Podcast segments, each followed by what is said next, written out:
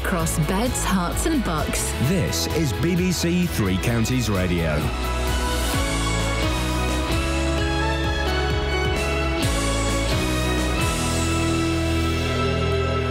It's six o'clock. I'm Simon Oxley. The headlines Police criticised after death of Aylesbury woman. Lib Dems and UKIP launch election manifestos. And wins for MK Dons, Wycombe and Stevenage. BBC Three Counties Radio. Thames Valley Police has been criticised for failing to respond to a woman's emergency call on time. Susan James was found dead when police arrived at her Buckinghamshire home six hours after her initial call. More from Danny Bailey. The 44 year old woman was found dead at her home in Aylesbury by officers on the 13th of September 2014. She dialed 999 at midnight, but due to a shortage of staff, a lack of training, and other incidents taking priority, a police unit did not attend her address until 5:40 the following morning.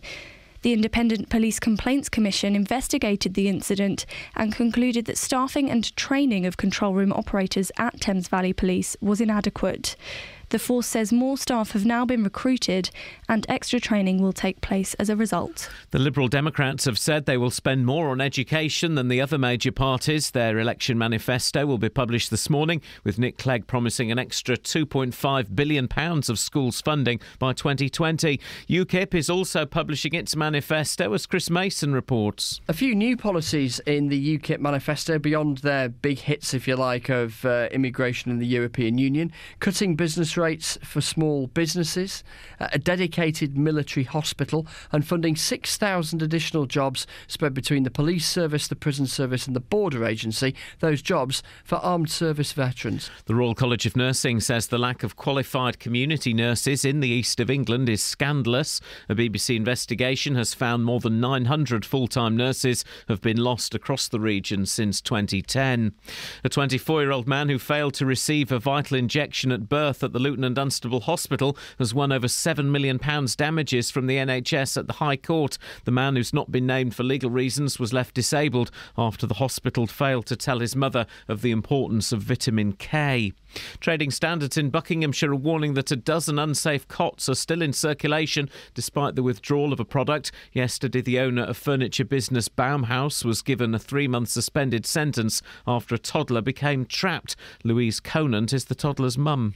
The video monitor that I purchased was the best piece of equipment I bought. It certainly saved her life. It was recommended by a friend. I asked a friend when I was expecting what's the best thing you bought, and she recommended this video monitor, and it's proved to be invaluable to me. In sport, Milton Keynes Dons are just three points away from an automatic promotion place after a 3 0 win at Fleetwood, coupled with a draw for rivals Preston. Wycombe remain on course for promotion after a stoppage time win over Exeter. In comes Paul Hayes, right footed. It's there!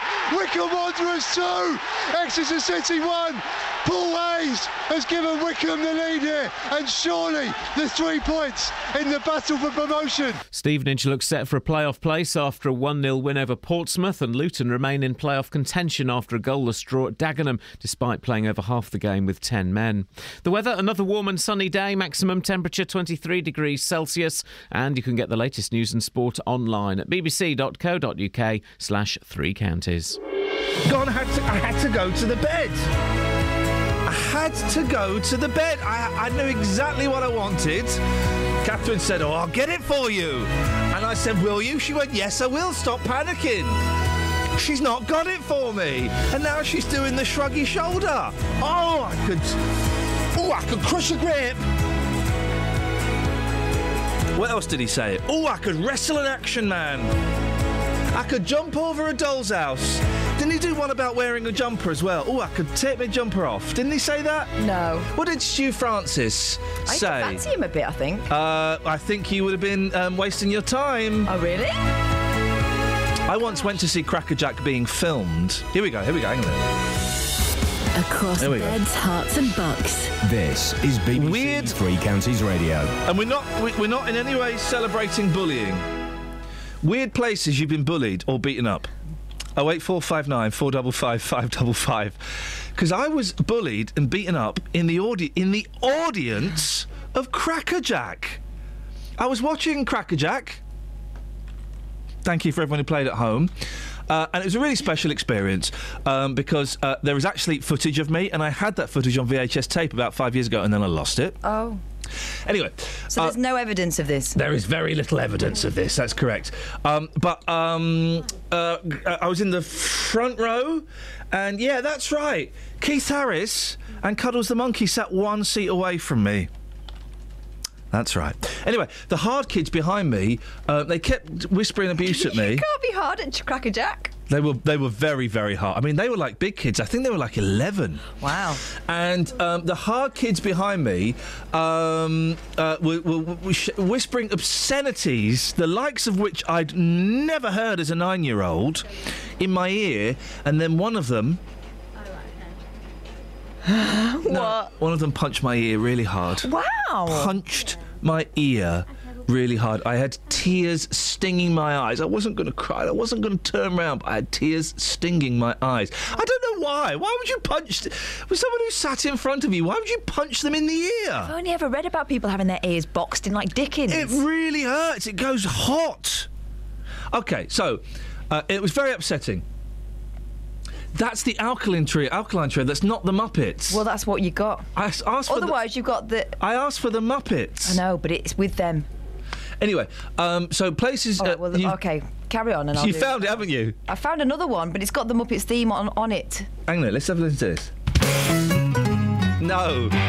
What is this? Moving right along in such a good time. No, no, no. better. I mean, that's not the would say that Muppets. That's not the Muppets. Kelly, could you find No, the I've- Muppets? I've got the other one. Why did you not? We're six and a half. I've come up with some bullshine about getting when you've been um, beaten up and bullied. Well, that Uh, wasn't true. well, no, it's true, but I've had to really dig deep into my memory banks. Well, well done. Oh eight four five nine four double five five double five. Inappropriate. I mean, all bullyings are inappropriate. Sometimes they're necessary just to get what you need from your team. Hmm? uh, inappropriate, strange places you've been bullied or beaten up. And um, have you ever had your ears boxed? If you've ever had your ear in a box, then boy oh boy, this isn't that. This is the Cincinnati Pops. It turns into that. No, it doesn't. It's not the Muppets. Well, that's what we got. Kelly, could you find the Muppets, please, and move in right along? Okay. I tell you, what, we're gonna we're gonna go with this one for the moment, but if we can find the original, we'll have it. Moving right along in search of good times and good news with good friends you can't lose. This could become a habit. Opportunity knocks once, let's reach out and grab it. Together we'll nab it. We'll hitchhike, bus, or yellow cabot. Cabot? Moving right along. Get loose and fancy free. Getting there is half the fun. Come share it with me.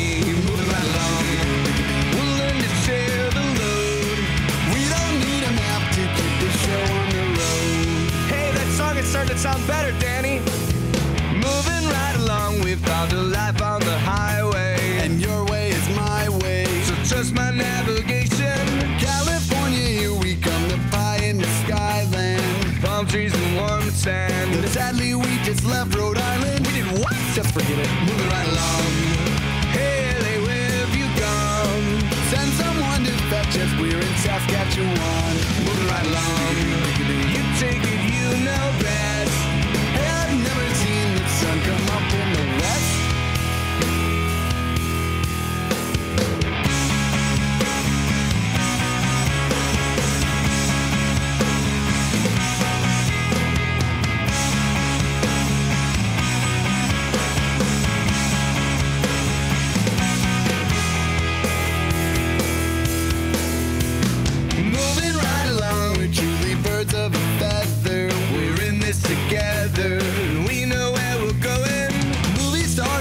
Flashy cars and life with the top down. We're storming the big town. Yeah, storm is right. Should it be snowing? Uh, no, I don't think so.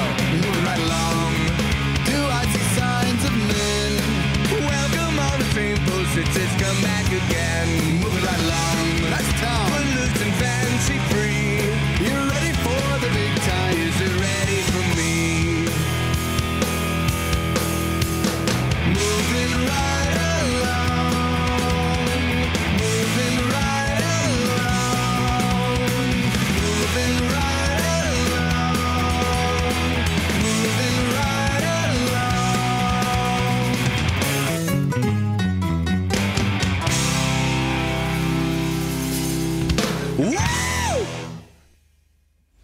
Police watchdogs have criticised Thames Valley Police for the time it took to respond to a call from a woman who was eventually found dead. Susan James dialed 999 but didn't speak. Six hours later, officers went to her home in Aylesbury where it seems she'd taken her own life. It's a very sad story, isn't it, Catherine? It's awful, and the IPCC are saying they're not looking for anyone to be reprimanded or fired over this, but they are saying that Thames Valley Police need to look after the, look at their call handling procedure. Now, here's what we know about what happened. This happened on the 13th of September 2014. At about midnight, a call came from Susan James's phone. Now, that call was picked up by a BT operator in Newport who didn't actually hear any speech, but uh, described strange noises. Yes. Uh, this call lasted nearly three minutes, and the recording was forwarded to the Thames Valley Police Inquiry Centre in Kidlington so they could listen back to it. Now, the call taker listened to 30 seconds of the phone call, and from that graded it as urgent, but not as the highest grade, which is immediate. That's that, that would elicit a you know police car being sent straight out. Right. Now, the decision was made on the basis of there having been no history of calls to emergency services from that address. See that I did when this was mentioned yesterday. I found this very surprising that, that they kind of look at your past history of emergency calls and that influences the grading. Mm. Uh, the call had been marked as urgent. Well, So what happens then? Well, the incident was then transferred to the Milton Keynes control room, where a police unit was found to attend Mrs. James's home. At the same time, three attempts were made to call Mrs. James back, but there was no answer. Now, there were no police units available to attend the incident until 12:20 a.m. So that's 20 minutes after that phone call uh, was taken, when the control operator dispatched two officers. Now, this they would have arrived uh, you know pretty soon afterwards but the police unit was diverted to another Aye. a sudden death incident which was graded immediate at 12:29 so before the officers could get to Mrs James's home. Now by 12:34 that incident had been with Thames Valley Police for 30 minutes. If officers had not already been dispatched the call would have been automatically escalated to the control room sergeant whose job it is to then find a unit to attend. But because officers had been dispatched and redeployed. It wasn't recognised in the system, so it wasn't escalated, and it should have happened manually. Um, that didn't happen. Several more calls were made to Mrs. James over the next few hours. No answer to any of those. It was 5:23 before two more officers were sent to the address in Aylesbury. They arrived at Mrs. James's home at 5:40, where they saw that the lights were on in the house on both floors, but the curtains were drawn, so they couldn't see inside. They noticed the front door was ajar. They could hear a dog barking. They had no response to the knock on the door or shouting for attention. Two more officers radioed to say they would be attending. All four officers entered the address at 5:51 in the morning, and it was at this point that the officers found that Mrs. James was dead. In total, it took Thames Valley Police five hours 44 minutes from receiving the 999 call to actually entering the property. Uh, and what conclusions did the IPCC investigation come to? Well, their report includes this conclusion that the grading of the call as urgent was in line with Thames Valley Police grading policy, and if the call taker was able to play back more than 30 seconds of the 999 call, they may have made a different decision and made, um, been in a be- better position to grade it. The recommendations made include extending the length of playback for emergency calls and more comprehensive control room staff training. Uh, Thames Valley Police, what have they had to say? Chief Inspector Jim Templer, who is Deputy Head of Thames Valley Police's Control Room and Inquiries Department, has said we're currently in the process of providing extra training to call takers, control room operators, and supervisors on managing risk, and clearer guidance has been produced. We've already taken on board the issues raised in the report in relation to staffing levels last year, and we've recruited further members of staff to fill these roles. We're also looking at introducing improved IT to help resolve some of the challenges faced by our staff at the time of that incident. The incident had a tragic outcome, and our thoughts remain with the family of Susan James. Uh, and I believe that we've spoken to uh, some of Susan's colleagues, haven't we? Yeah, she uh, used to work at the Chilterns MS Centre, and they told us that Susan was a well liked and hard working person who loved working at the centre. Her death came as a complete surprise and a terrible shock. They say they miss her at the centre and find the tragedy of her death hard to comprehend. Oh dear, isn't that very, uh, very sad? Um, 08459 455 555. Coming up in about is 15, 20 minutes, we're going to blow Justin Dealey's mind. Justin Dealey, whose mind is blown by the um, fly away Peter, fly away Paul trick. If you're if you're of a certain age, you'll know what that is. I had some people yesterday saying, "Oh, I don't know what that is. Can you post the YouTube video of it?" Well, yeah. Uh, there's a thing in the daily. Uh, well, I'm not going to say where where it is because he'll go and prep. There's Don't a, say. I'm not going to say anything, but the, but the, w- There in, is a thing. in 20 minutes. If you want to hear a man, a grown man, um, probably I was going to say have a breakdown, but no, probably just get a little bit surly on the radio. And defensive. Yeah, then uh, then then stay tuned to BBC Three Counties Radio, the home of bullying. Travel news for beds, cards, and bugs. BBC Three Counties Radio.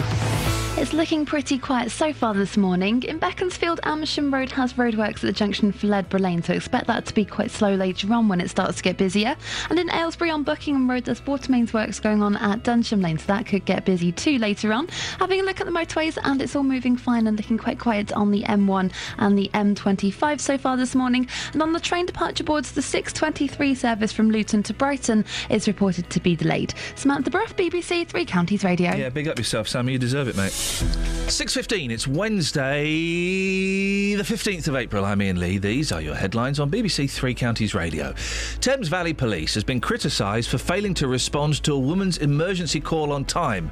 She was later found dead at her Aylesbury home. The Liberal Democrats and UKIP launched their election manifestos today. And in football, there were wins last night for MK Dons, Wycombe, and Stevenage. Only a draw for Luton. BBC Three Counties Radio.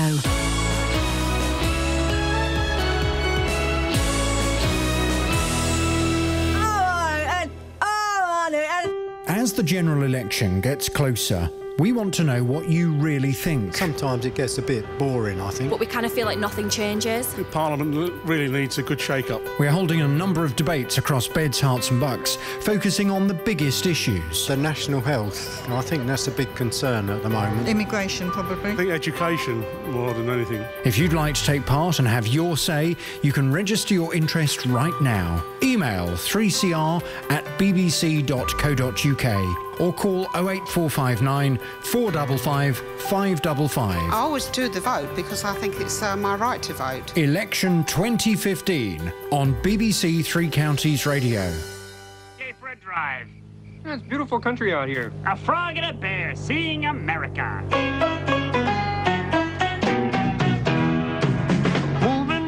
Along in search of good times. And This is what you should have found. This is what I asked for. Yeah, it wasn't in our system, so I said to Kelly maybe she'd look on YouTube. So it took her a bit less time. Well, well, she she 'Cause I've did it. research, but you know, if you want to give her the glory, that's fine. Well, no, she did No, it. She... no, it's fine. Thank you, Kelly. Well done, mate. Hmm? oh, that's sweet. Yes, that's sweet. It's fine. Is she um, stoned or something? What's going on there? What's going on there? No, I'm fine. Huh? Hmm? Am I fine? Is, You're is everything fine. fine? Okie dokie. There we go.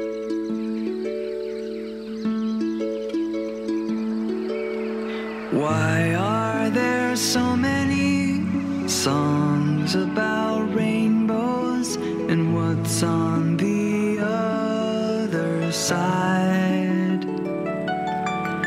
Rainbows are visions, but only illusions, and rainbows have nothing to hide.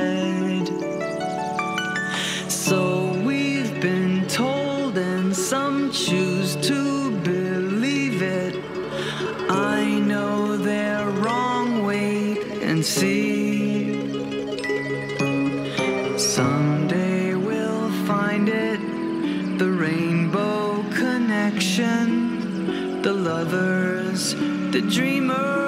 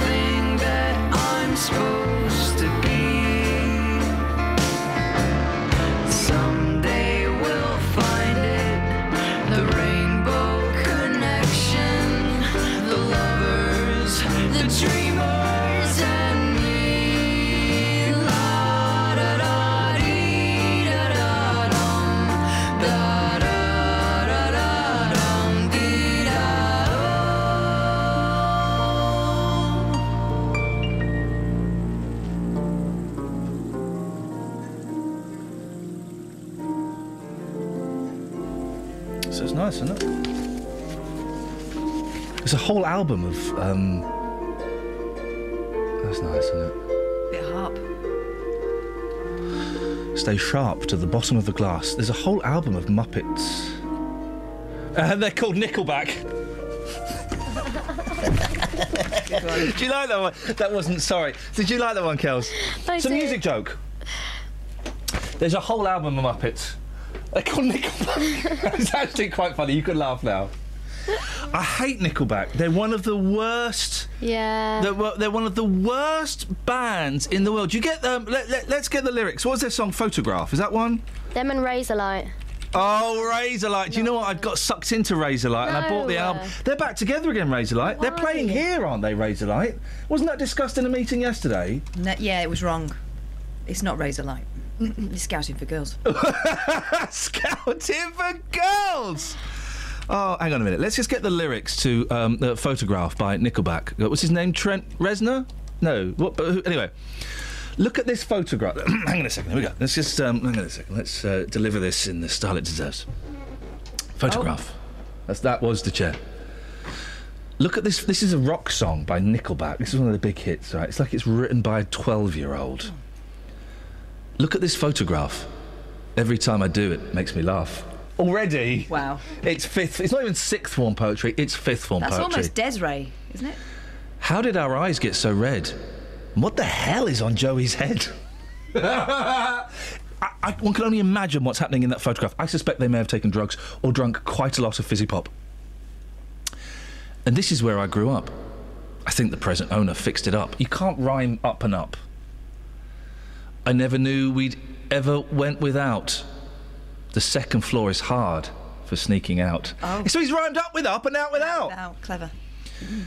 And this is where I went to school. Most of the time, better things to do. Oh, that doesn't even rhyme. Neither does the next one. He's broken. the fool, He's surely. run out of rhymes already. Right, okay.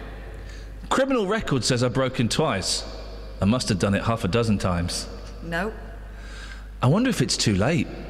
Should I go back and try to graduate? Life's better now than it was back then. If I was them, I wouldn't let me in. and we get to. Um, I mean, I think I believe this is the chorus. Maybe it's the middle. I just don't know. Every memory of looking out the back door, I had the photo album spread out on my bedroom floor. It's hard to say it. Time to say it. Goodbye. Goodbye. Every memory of walking out the front door, I found the photo of the friend that I was looking for. It's hard to say it. Time to say it. Goodbye. Goodbye. Ladies and gentlemen, I give you the magic of Nickelback, one of the worst bands ever in the world. We'll have more from Nickelback later on in the show. We'll do the lyrics to um, uh, uh, to Rockstar. Rockstar, yeah. now, it's we're celebrating the magic of Nickelback, one of the worst bands in the world. Now, let's do a story. Uh, it seems the grand plan for the future of healthcare, regardless of who's running the show, I nearly said one of the parties, but then I'd have to say all of the parties. Why do they call them parties? Because, I mean, if that's a party, it's dull. There ain't no party like an S Club party is that more of us are looked after at home. Trouble is, there may not be enough community nurses to make it happen. A BBC East investigation has uncovered, now these figures are correct, are they? I hope so. Fingers crossed. A 72% reduction in the number of district nurses, which means people are being kept in hospital because there's no way to monitor them once they leave. Catherine Boyle, you've got more on this. Uh, uh, why is there a lack of nurses? Variety of reasons, Ian. After the scandal at the Mid Staffordshire Hospitals Trust, um, trusts up and down the country began to increase the numbers of nurses in hospital following the recommendations of the Francis report. Now, some people say this has taken nurses out of the community to put them into hospitals. There are also a lot of clinical commissioning groups that are in debt, including uh, some of our local ones. That means the amount they have to uh, they have uh, at their command to fund community services and not being kept uh, kept pace with the ageing population. Nikki Dewhurst is a district nurse from Hitchin. She works for the Hertfordshire Community NHS Trust. She's been a nurse for 23 years and told us she still enjoys her job, but it's become a lot more difficult. On average, I see about, at present time, about 17 to 25 patients a day. The caseloads are definitely bigger. We have much more complex patients who are nursed in the community, end of life care. It's increasing all the time. Uh, are there enough people wanting to go into nursing? Well, no, that's the problem. There are just not the same numbers of people wanting to go into that profession. Uh, now there's a heavy academic requirement to even Ah, get a place, and the training is different. It's less hands on compared with how it used to be. A lot of the existing district nurses are now approaching retirement. So, for example, in Luton, 55% of uh, district nurses are 55 or older. And because of the now increased workload, many nurses are choosing to leave the profession early. Uh, if there aren't enough nurses coming into the profession, uh, it says here, and many of those who are coming in end up working in hospital, is there really a future where people can be looked after at home? The honest answer, it says here, is not clear. Okay. There is a lack of training places for community nurses. The government doesn't fund specialist district nurse places because it's too expensive. People are now living longer, and those that are living longer are living with more complex conditions. So, if there are not enough nurses to visit their home a couple of times a week, these people end up in hospital. According to Age Concern, the whole idea of elderly care and who should be providing it is changing. The biggest drop in nurses has been among the specialist district nurses who deal with the more complex cases and prescribe medication. Since 2010, the numbers have plummeted from 923 to 255. That's a reduction of 72%. So it's right to say that the, there are worrying times ahead for those being cared for at home by community nurses. 08459 455 555. BBC Three Counties I've got to, Radio. um, I've got to clear up a few things, a few errors that we just made. Okay, sorry, I've just had a message. A few errors we just made. It was Chad Kroeger in Nickelback, uh, and both Scouting for Girls and Razorlight are playing at Amprox. Gosh, a double bill. Razorlight. He went solo, didn't he? The wee fella from. He's four foot eleven. The wee fella from Razorlight, and uh, Johnny. Cash. No, what was his name? The fella from Razorlight. Kingdom. Johnny. Huh? Kingdom. No, what was his name? Johnny. Depp. Oh no. Um. On the spot. Johnny Borrell. That's it, Johnny Oh, Borrell. him.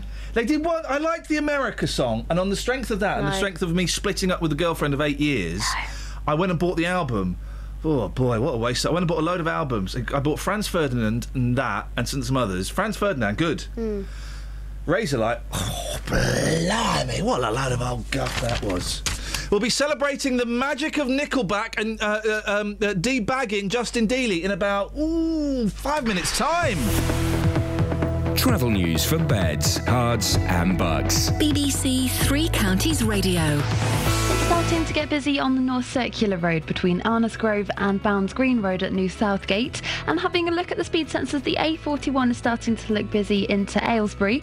Elsewhere on the A421 Standing Way in Milton Keynes, there's roadworks around the Kingston roundabout, so expect delays there. But looking at the speed sensors, it's not looking too bad at the moment. And on the CCTV cameras, the motorways, the A1M and the M1 are looking like they're moving very well so far this morning. And on the train departure boards, there's no reports of any delays at the moment. Samantha Bruff, BBC Three Counties Radio. Yeah, thank you, Sammy. Across beds, Herts, and bugs. This is BBC Three Counties Radio.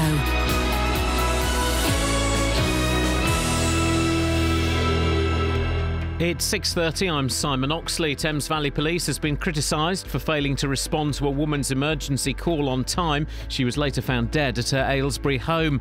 The Liberal Democrats and UKIP launched their election manifestos today, and the Royal College of Nursing says the lack of qualified community nurses in the east of England is scandalous. A BBC East investigation has found more than 900 full-time nurses have been lost across the region since 2010. Three Counties Sports. BBC Three Counties Radio. Dramatic night of league football. Milton Keynes Dons are just three points away from an automatic promotion place in League One after a 3 0 win at Fleetwood, coupled with a draw for second place Preston. Lewis Baker, Will Grigg, and Dele Alli scored second half goals for Karl Robinson's side. We knew we had to play to our best today to try and get anything out of the game. They play with a unique diamond that makes it difficult to play against. Um, some of the results here have been very positive recently, um, but I think we've. Um, yeah, they've played really well tonight. In League Two, Wycombe remain on course for automatic promotion after a stoppage time penalty from Paul Hayes gave them a 2 1 win over Exeter. Here's manager Gareth Ainsworth. What a nerve from the captain, you know, and what a penalty. On chances, I think we deserved it. On possession, maybe not. They had a lot of possession. They crossed, got a lot of good crosses in there, some good players and some good football.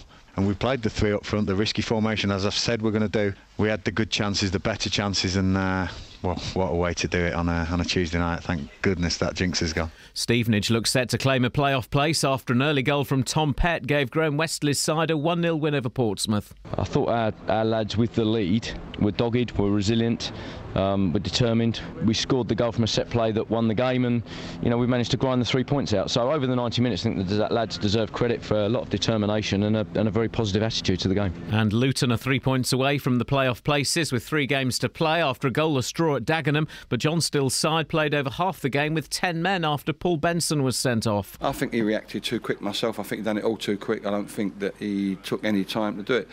But he sent him off. Nothing we can do about it. Honestly, I, I've give up on decisions this year. I really have. I think we've sent off nine penalties to the referee secretary, and eight of them have come back as penalties. Now that's too many. Tonight, Watford go to Nottingham Forest in the Championship. There's full commentary in Three Counties Sport from 7. The Hornets are fourth after wins last night for fellow automatic promotion hopefuls Bournemouth, Norwich, and Middlesbrough. And the West Indies will resume later on 155 for 4 on day 3 of the first test in Antigua. That's in reply to England's 399. BBC Three Counties News and Sport. The next full bulletin is at 7. Ladies and gentlemen, would you please welcome to the stage Nickelback? I'm through with standing in line to clubs we'll never get in. It's like the bottom of the ninth, and I'm never going to win. This life hasn't turned out quite the way I want it to be. I want a brand new house on an episode of Cribs, and a bathroom I can play baseball in, and a king size tub big enough for 10 plus me. I'll need a credit card that's got no limit and a big black jet with a bedroom in it. Going to join the Mile High Club at 37,000 feet. I want a new tour bus full of old guitars, my own star on Hollywood Boulevard. Somewhere between Cher and James Dean is fine for me. Because we all want to be big rock stars and live in hilltop houses driving 15 cars. The girls come easy and the drugs come cheap. We all stay skinny because we just won't eat. We'll hang out in the coolest bars, in the VIP with the movie stars. Every good gold digger's gonna wind up there. Every Playboy bunny with her bleach blonde hair. And well, hey, I wanna be a rock star. I wanna be a rock star. Well, Scotland, not fans of uh, Nickelback there, Justin. Ah, great. Really enjoyed that, yeah. Almost like something I wrote myself. They are one of the worst bands in the world, aren't they? But people can relate to them. Surely, listening to those lyrics, every single guy wants to be in that band. And every single guy could write those lyrics. To me, it sounded like a hollow, empty existence. Well, that bit's fun not- for about three weeks. but fill your boots. Yeah, three weeks though. A cracking three weeks. Deary me. Anyway, Justin. Yes, boss. Today we're going to. Oh, that's the wrong. See, this is... Today we're going to. Let me blow your mind. Today, Justin, would you? Let me blow your mind. I'm feeling slightly fragile this morning, as you know. Well, there's a picture of you on the front page with your dad, Rod Stewart. Have you, What? seen, have you seen this, Kels? Picture on the front page of the Mirror, Justin Dealey with his dad. it's a good picture. I'll tweet it. I'll tweet it in a minute. Check that out later on. Check it out later on. Now, Justin, we've dropped what's the story this morning for this. Stinkers for big thinkers. There's. Sorry, What's that noise? that's Justin. No, there's like a home. That's Justin. Oh no, that's this rubbish studio. So it's just it's just some brain teasers, Justin. I thought I'd ask you some simple questions. Oh, please, come on. Date with a cowboy. Date with a cowboy? Yeah. Right. Hang on a second, Justin. Would you? You have to say you have to accept the challenge. Okay, I accept the challenge. Right, So hit no, me the with question is, Yeah. Justin, would you? Yes. You can blow my mind. A cowboy. This is an easy one. We'll start off easy. You'll get this one, uh, Catherine. You reckon? A cowboy rode into town on Thursday, stayed for four nights, and rode out on Thursday. How is this possible? Can you repeat the question, please? A cowboy rode into town on Thursday. Yes. Stayed for four nights. Mm-hmm. And rode out on Thursday. Now, how is this possible? This is one of the easy ones. Okay, w- w- would this be? I've got no idea. Um, honestly, I've got absolutely no idea. How would he have done that? If he stayed for four nights, well, seven days, well, Thursday, seven days later. I don't get it. Oh, this is the podcast. A cowboy Mm-hmm. rode into town on Thursday. Yes. Oh, I know. St- well done. See, Kelly's got it, Justin, and you've not. Listen, a cowboy. Listen to the question. The answer's in the question. I'm telling you the answer. Yep. A cowboy rode into town on Thursday. Yes. He stayed for four nights. So Thursday night, Friday night, Saturday night, Sunday night. Yes. Okay. And he rode out on Thursday. How is this possible? Did he maybe stay in the field? Did he, did he maybe stay in a field?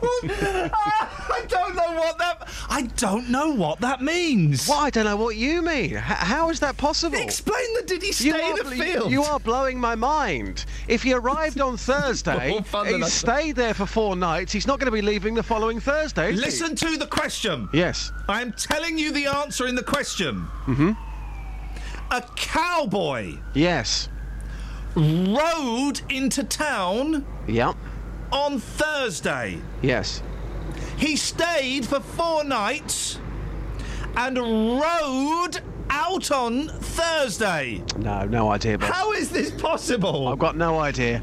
A cowboy rode into town on a horse called Thursday. He stayed for four nights and rode out on a horse called Thursday. How is this possible? Ah, that's because the horse is called Thursday. Hey, Justin Dealey! Thank you. I saw Kelly looking panicked that I was going to ask her. Yep. But then she got it. They are tricky, though. To be fair, I mean, I, that's that's the on. easy one. That's a tricky question. okay. Okay. Two men. Hang on a second, Justin. Hmm. Would you? Yes. It's like a vampire. It can only come into the house if invited. Justin has to accept the challenge. I accept Okay. challenge number two. I don't really want to do this, but I accept challenge number two. This is great podcast fodder. And this is a lesson to uh, all parents and young people out there. Study, work hard. it's a win-win situation. It's a win-win situation. Mm-hmm. Two men are playing tennis together. After three full sets, both of them win. How is this possible? Um, Two men are playing tennis together. Yeah. After three full sets, both of them win. How is this possible? well, it's not possible. Well, There's got to be a winner. you got it, Catherine? Yeah. Okay. Kelly, have you got it? I think so. Okay. Justin. Yeah. Clues, please. Clues. Two men are playing tennis together. They're Yeah. playing tennis together. Right. Yes. Yes. After, uh, uh, as with a lot of these, the answer is in the question. Yeah, yeah. Two men are playing tennis together. Yeah. Okay. Okay. After three full sets, both of them win. Uh, I think How I've is got this this one. I think I have got this one. Yes. There is a message coming into my brain right now. Thank you, God. Um, I think it's because they're in a doubles team.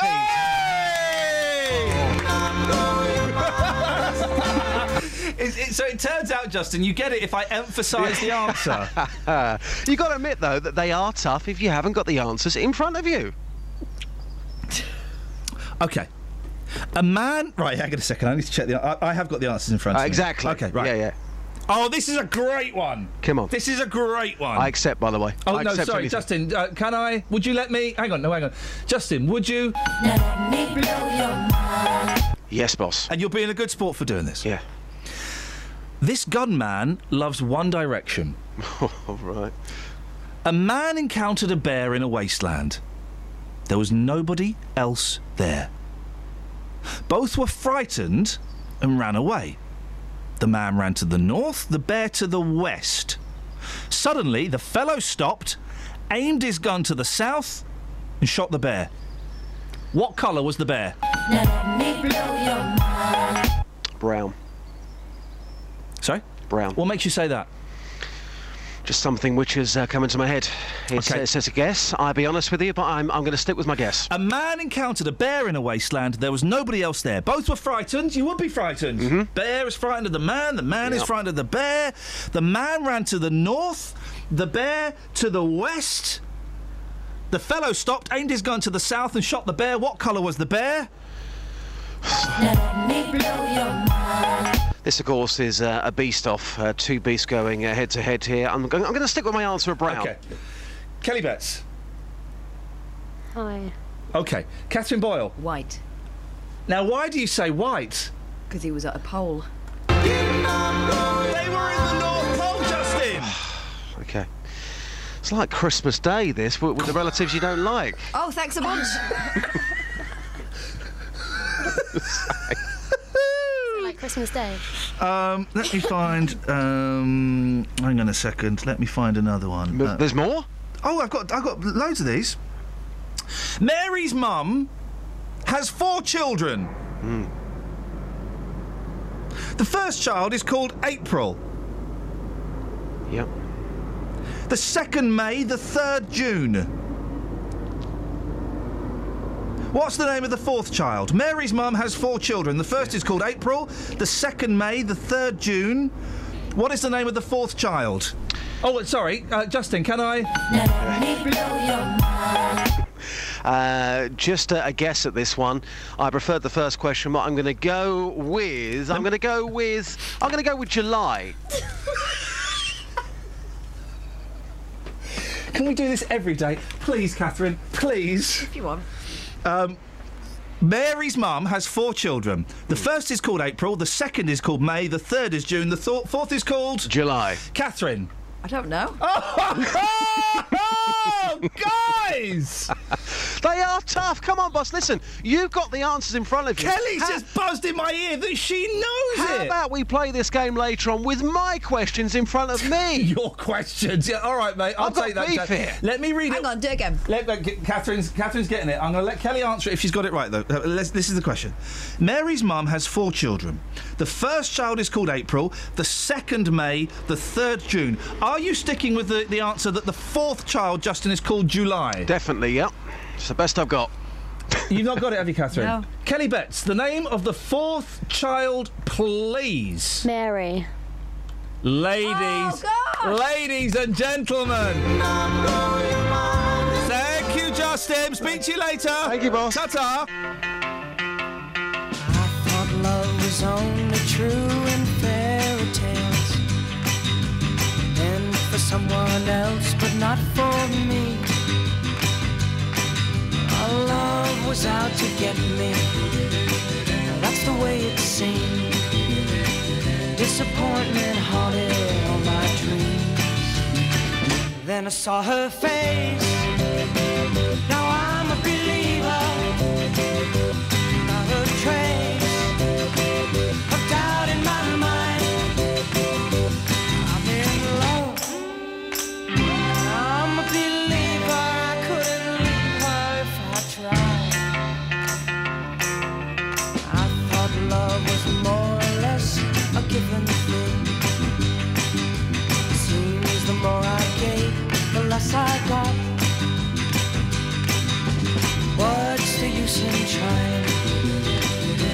get is pain. When I needed sunshine, I got rain. Then I saw her face. Now I'm a believer. Not a trace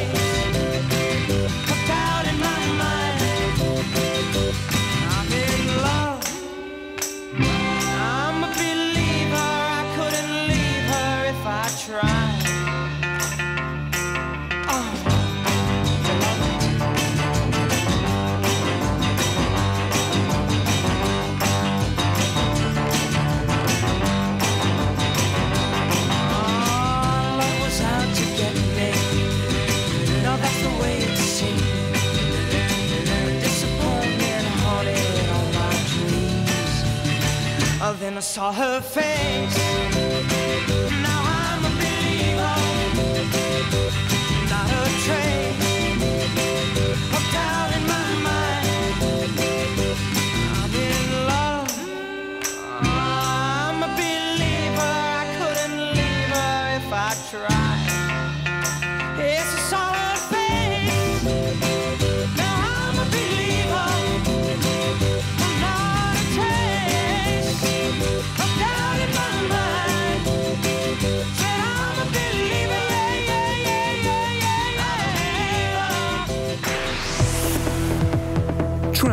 For beds, cards, and Bucks. BBC Three Counties Radio.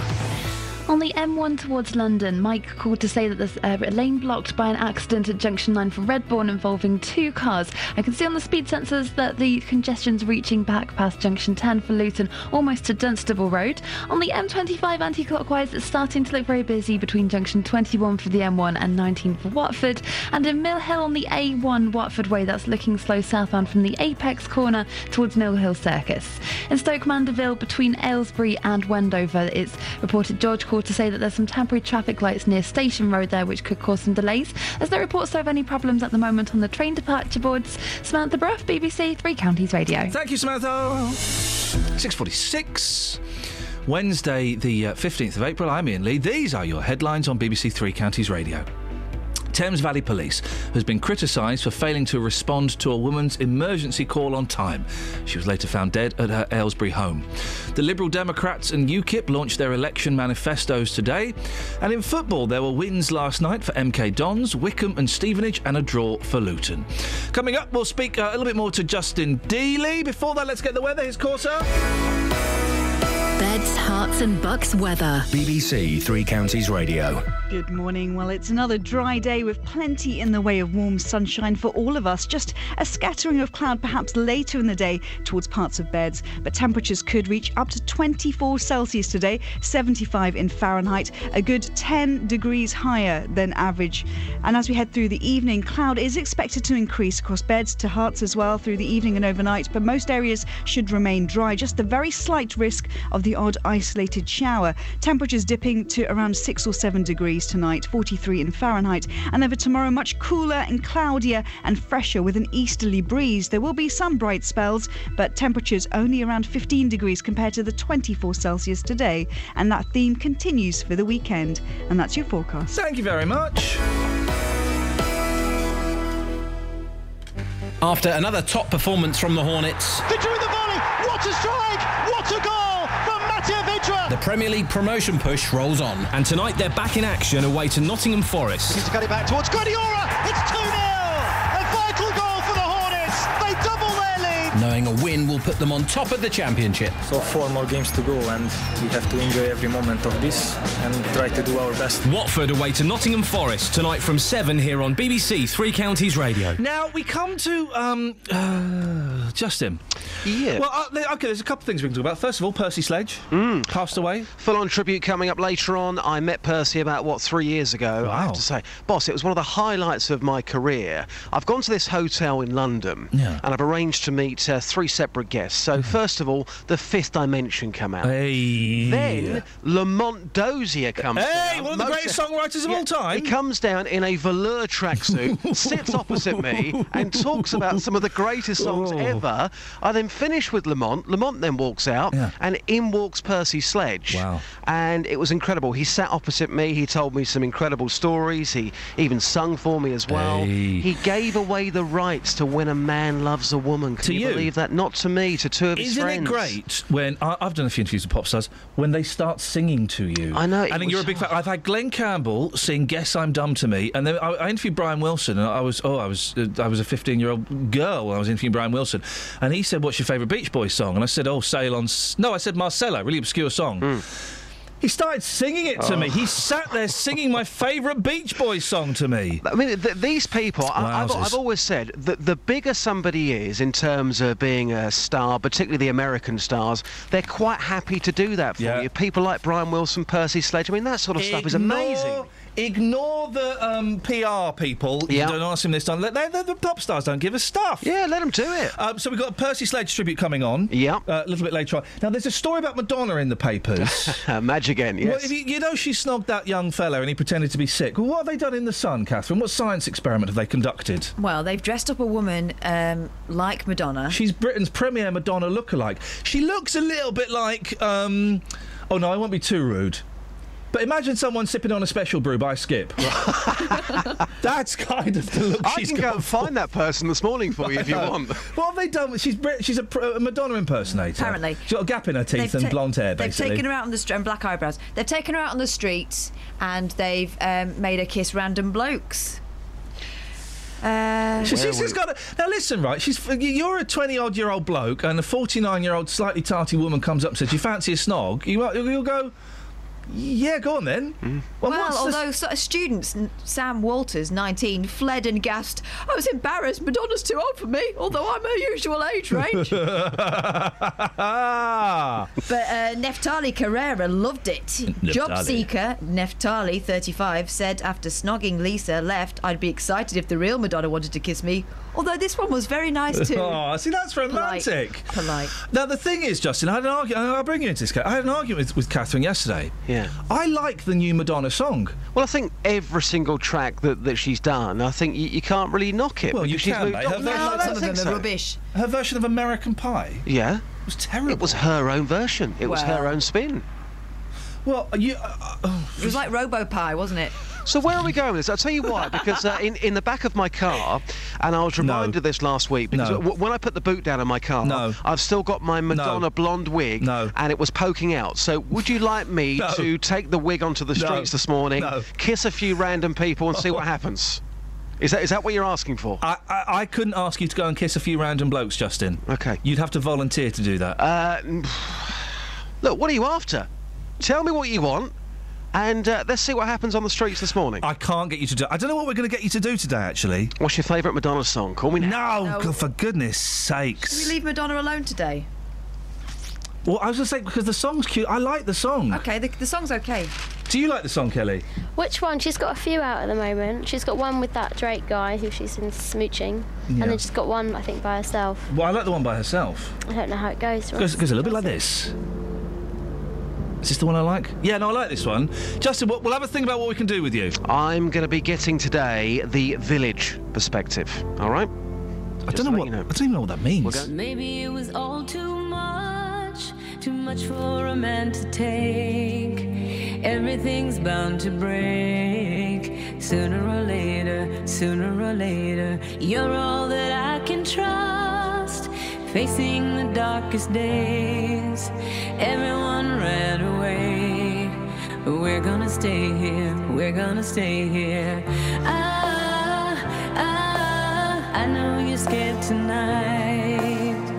Ah, ah, I'll never leave your side.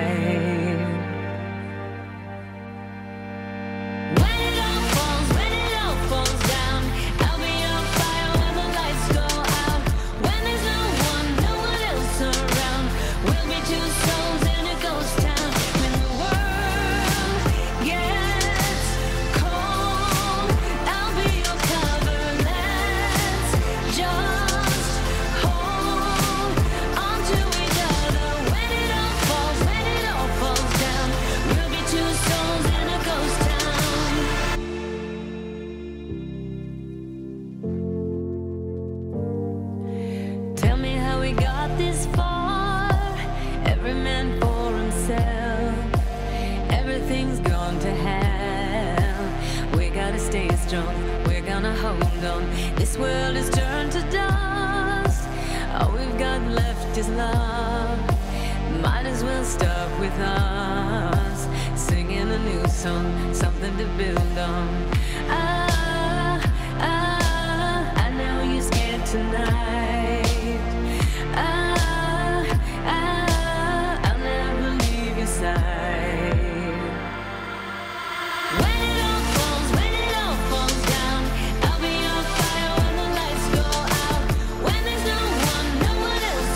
Justin! We'll be two souls in a Justin? Where's he gone? Has he, has he disappeared? Justin? Justin? Unbelievable. He's gone. Justin, take Percy Sledge to the streets, please. Thank you very much indeed. Catherine, what you got in the papers? Poor old Sue Perkins. Oh, you're um, you're separated at birth. Yeah. Your your brother from another mother. Uh, Hmm? My sister from another mister. Hey. Great British Bake Off host Sue Perkins has received a barrage of death threats over reports she could replace Jeremy Clarkson on Top Gear. Reports she says are nonsense, but still, it's made her um, not want to go on Twitter anymore. I liked. I worked with Mel and Sue years and years ago, and Mel in particular. I thought Mel, they're, they're both absolutely delightful and charming. I've heard that. I've yeah, heard that absolutely delightful and charming people. She's 45, in case you were wondering. Uh, revealed yesterday that she's taken a break from Does it not say? Oh, it's, if it were, if it were, the, well, it's the Mail. I'm surprised it doesn't say 45 year old lesbian Mel. Well, Sue. just- No, Sue isn't lesbian, no, is she? Sue is the lesbian. Mel isn't the lesbian. Mel isn't a lesbian, Sue is. That's uh, correct. Okay, yeah. I'm glad we've got that clear. Yeah. Okay, just in case anyone's wondering. Television presenter, 45, revealed yesterday she's taken a break from Twitter after bullies targeted her on the social media site. One of the messages uh, said she should be burned to death No. simply because she's one of several people to be linked with the BBC's motoring show. Ridiculous. Why do people turn into um, playground bullies? But then saying that, she's only had. I think she's only had one death threat. I don't oh, know. she's only had one death threat. I know, uh, because the, the yeah. Anyway, no, a barrage of death threats. That means more than one, right? the, the story that I've both those stories only quote one though. That's the thing. So I don't know. But anyway, either way, one is one is too many. Here she said, Miss Perkins posted to her 576,000 followers, Blimey. guised, post the utterly, utterly fabricated story about me in Top Gear. My timeline has been full of blokes wishing me dead. Oh, okay. This morning, someone suggested they'd like to see me burned to death, all of which goes to say I'm off Twitter for a bit. Love and peace. Ridiculous. People are idiots, isn't it? People are idiots. They start to throw their weight around on Twitter. Yeah. I particularly don't trust people who don't use their real name on Twitter. They're usually the worst. And then you find out it's some sort of 14 year old who doesn't leave his bedroom. We, we were having a Barney with some plum yesterday. Anyway. Well, you know. Anything else you got in the papers? them all out. There's loads. There's the stripy house. Did you see that one? Oh, I I saw this. Yes, go on. There's a woman who lives in a, in Kensington. But, but, bear in mind, and I do think this is relevant. Her house is worth fifteen million pounds. Yeah. Okay, so it's it's a very pricey area. Yeah, she wants to build. Um, she wants to build. Uh, She wants to go down. Swanky basement Yeah. and put like a gym in there and a swimming pool. She's already got a cinema and that.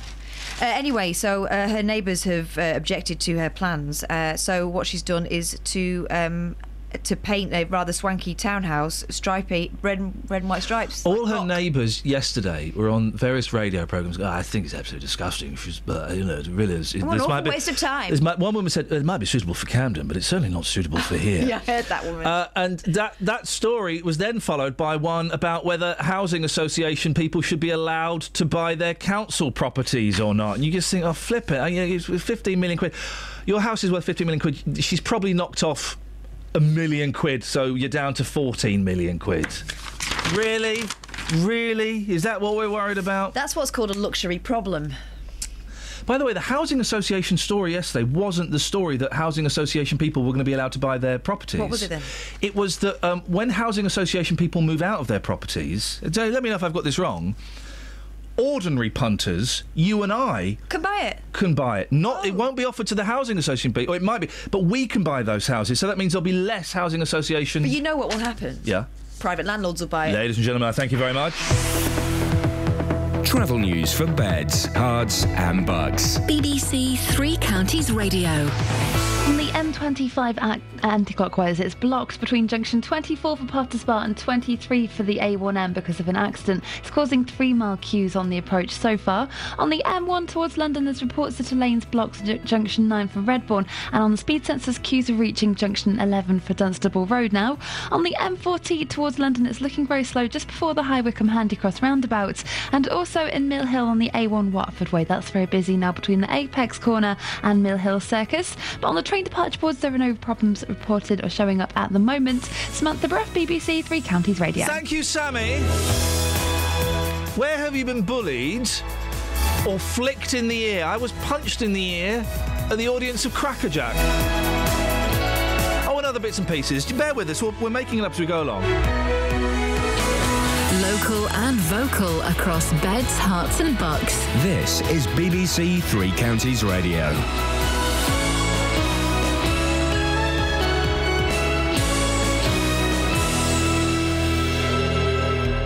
It's seven o'clock. I'm Simon Oxley. The headlines Police criticised after death of Aylesbury woman.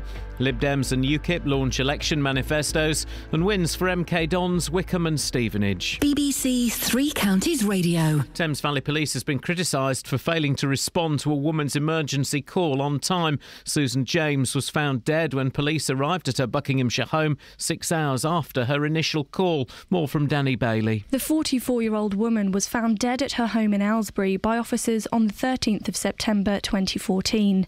She dialed 999 at midnight, but due to a shortage of staff, a lack of training, and other incidents taking priority, a police unit did not attend her address until 5:40 the following morning. The Independent Police Complaints Commission investigated the incident and concluded that staffing and training of control room operators at Thames Valley Police was inadequate. The force says more staff have now been recruited and extra training will take place as a result. The Liberal Democrats and UKIP launched their election manifestos today. UKIP leader Nigel Farage will say that establishment parties have repeatedly let down voters as he sets out measures on Europe, health and defence. Lib Dem leader Nick Clegg will focus on education, as Chris Mason explains. They say they will offer an extra £2.5 billion of funding for 2 to 19 year olds by 2020, more than is offered by Labour, 2 billion more than Labour, and 5 billion more than the Conservatives. The twist is is that what they are promising is dependent on economic growth to bring in additional tax revenue so that that tax revenue can be spent in schools and if there was some sort of economic downturn then questions would be asked uh, about whether the figures can add up. The Royal College of Nursing says the lack of qualified community nurses in the east of England is scandalous. A BBC investigation in the east has found more than 900 full time nurses have been lost across the region since 2010. A 24 year old man who failed to receive a vital injection at birth at the Luton and Dunstable Hospital has won over £7 million damages from the NHS at the High Court. The man, who has not been named for legal reasons, was left disabled after the hospital failed to tell his mother of the importance of vitamin K. In sport, Milton Keynes Dons are just three points away from an automatic promotion place after a 3 0 win at Fleetwood, coupled with a draw for rivals Preston. Wycombe remain on course for promotion after a stoppage time win over Exeter. In comes Paul Hayes, right footed. It's there! Wycombe Wanderers 2, Exeter City 1. Paul Hayes has given Wycombe the lead here, and surely the three points in the battle for promotion. Stevenage looks set for a playoff place after a 1 0 win over Portsmouth, and Luton remain in playoff contention after a goalless draw at Dagenham despite, despite playing over half the game with 10 men. The weather another warm and sunny day, maximum temperature 23 degrees Celsius, and you can get the latest news and sport online at bbc.co.uk slash three counties. Thank you, Simon.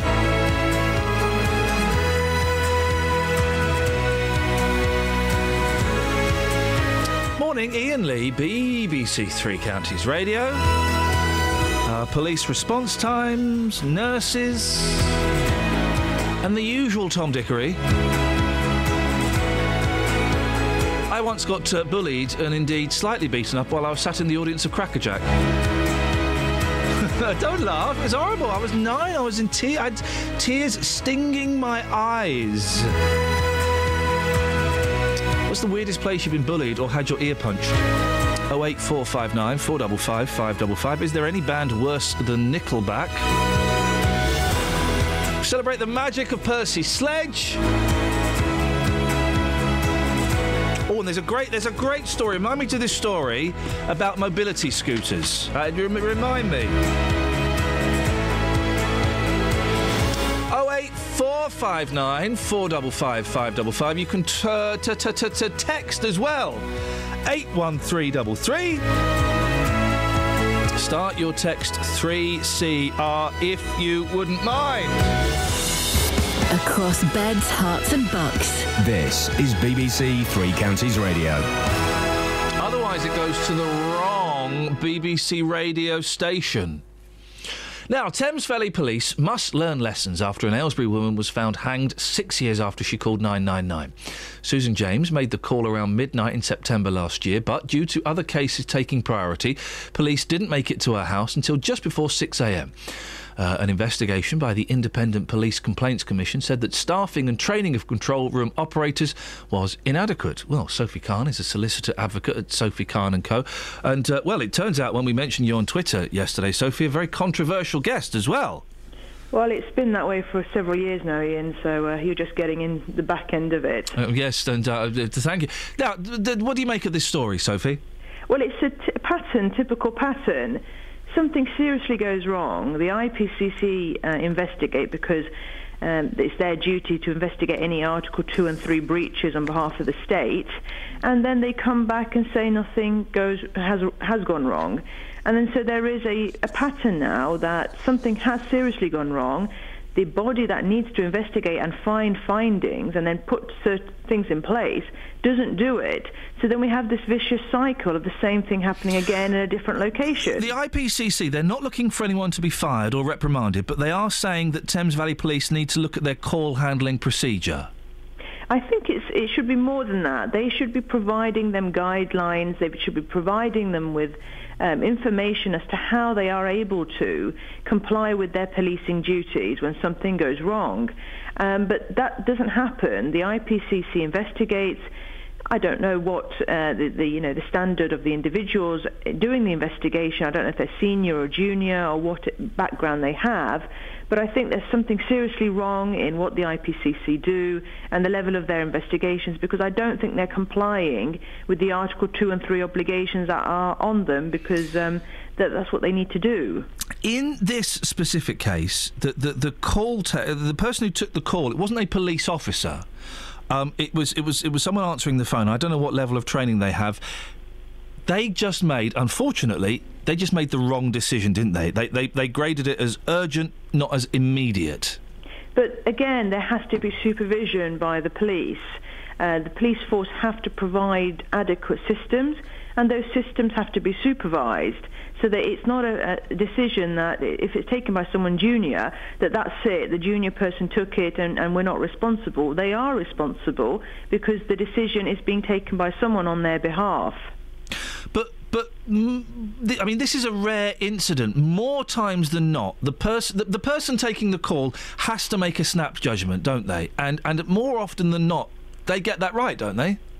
I mean, I, I, all I know is when it goes wrong, uh, when it goes seriously wrong, and then there is uh, an investigation following on from that, and then the individuals may seek to bring the police to account through the civil claims. That's where I you know, that's what I see. And in those situations, there are serious issues as to why X, Y, and Z wasn't done when it could have easily been done.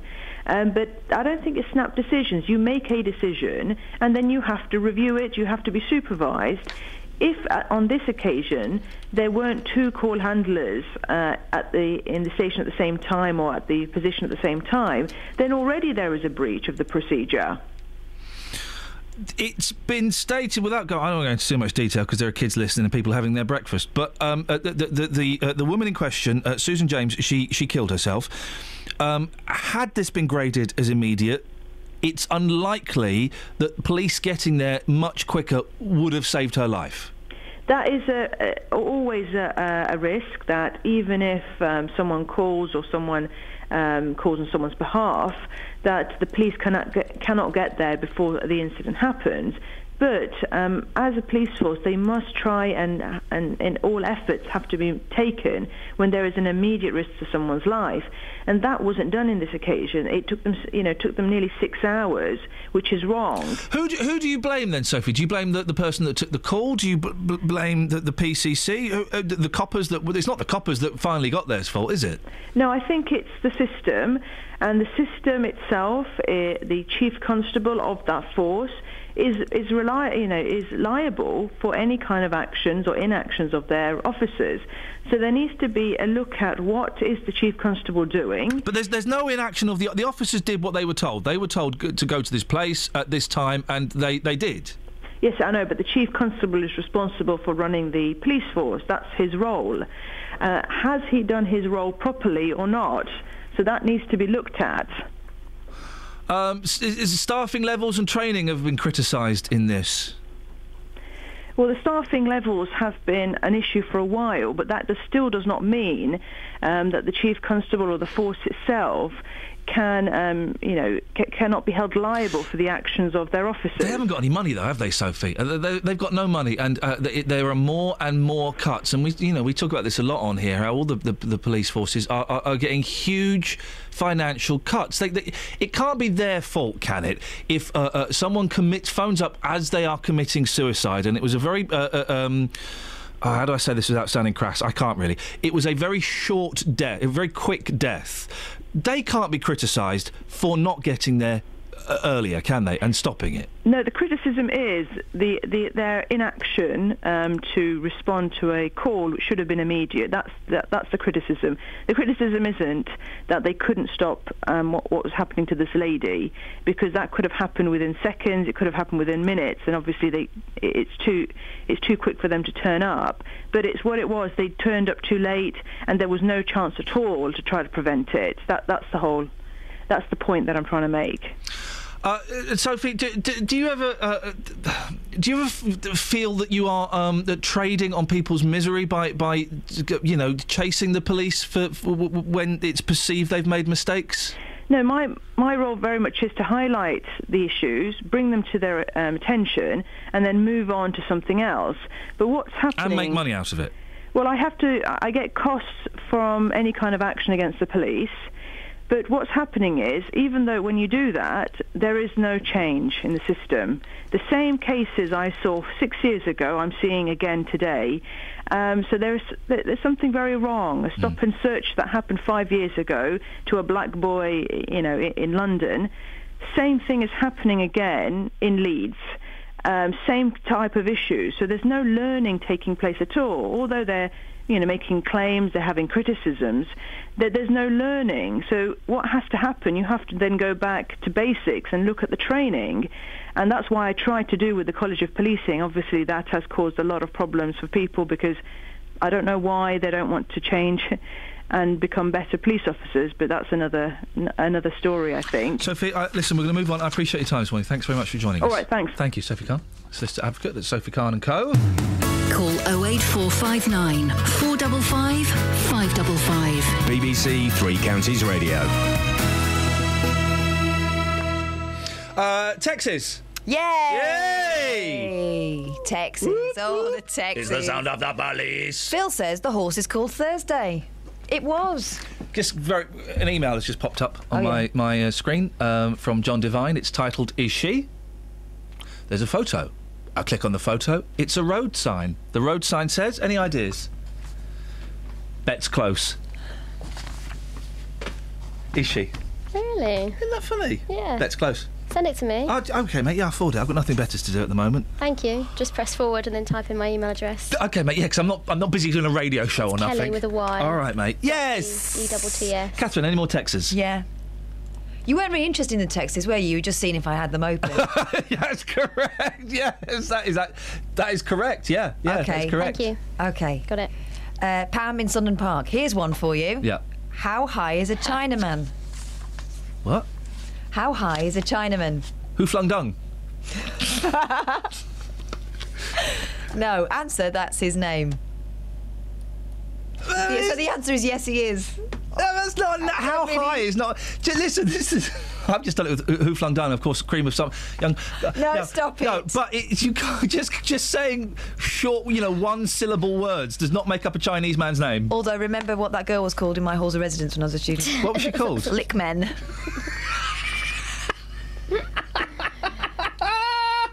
Which is oh, it's terrible, isn't it? Now that was her actual name, not her nickname. Lickmen. And did she? No, she was very demure. They're the worst. she used to get some awful messages on her pinboard. Today's show, dear listener. That her is, uh, parents sent her to England to get a fine education, and all she got was abuse. Bullies. Uh, ladies and gentlemen, we- today we're celebrating the magic of Lickmen.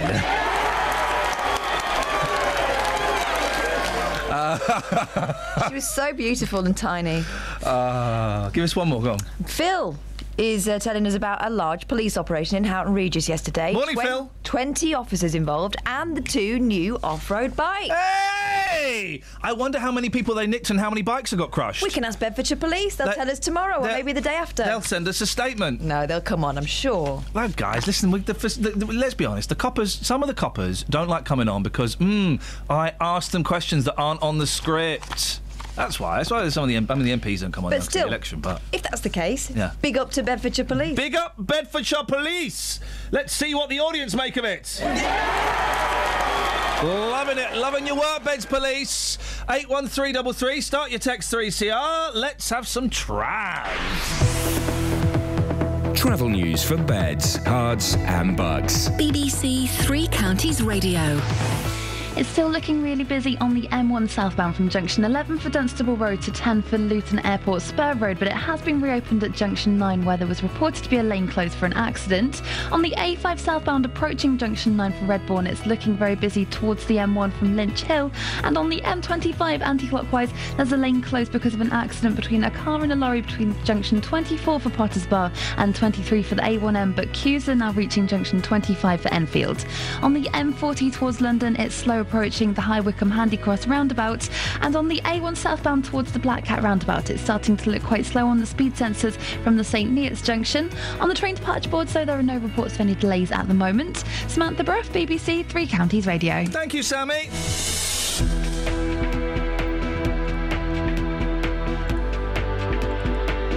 Seven sixteen. It's Wednesday, the fifteenth of April. I'm Iain Lee. These are your headlines on BBC Three Counties Radio. Thames Valley Police has been criticised for failing to respond to a woman's emergency call on time. She was later found dead at her Aylesbury home. The Liberal Democrats and UKIP launched their election manifestos today. And in football, there were wins last night for MK Dons, Wycombe, and Stevenage, and a draw for Luton. BBC Three Counties Radio.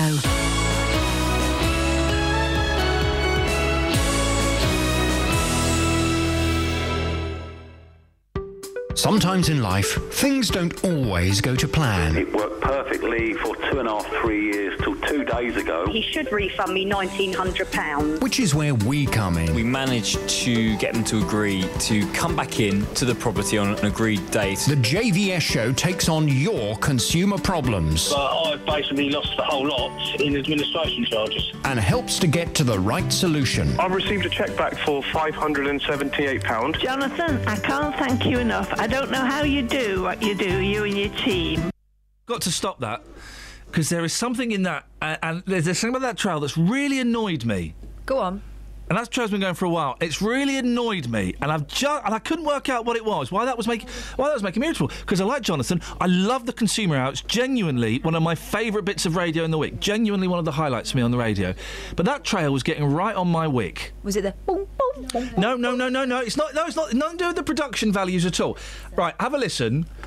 Have a listen. Okay, go. Sometimes in life, things don't always go to plan. Beautiful. Set it up. Perfectly for two and a half, three years till two days ago. He should refund me £1,900. Which is where we come in. We managed to get them to agree to come back in to the property not on Tim. an like agreed date. The JVS show takes on your consumer problems But I've basically lost the whole lot in administration charges. and helps to get to the right solution. I've received a cheque back for £578. Jonathan.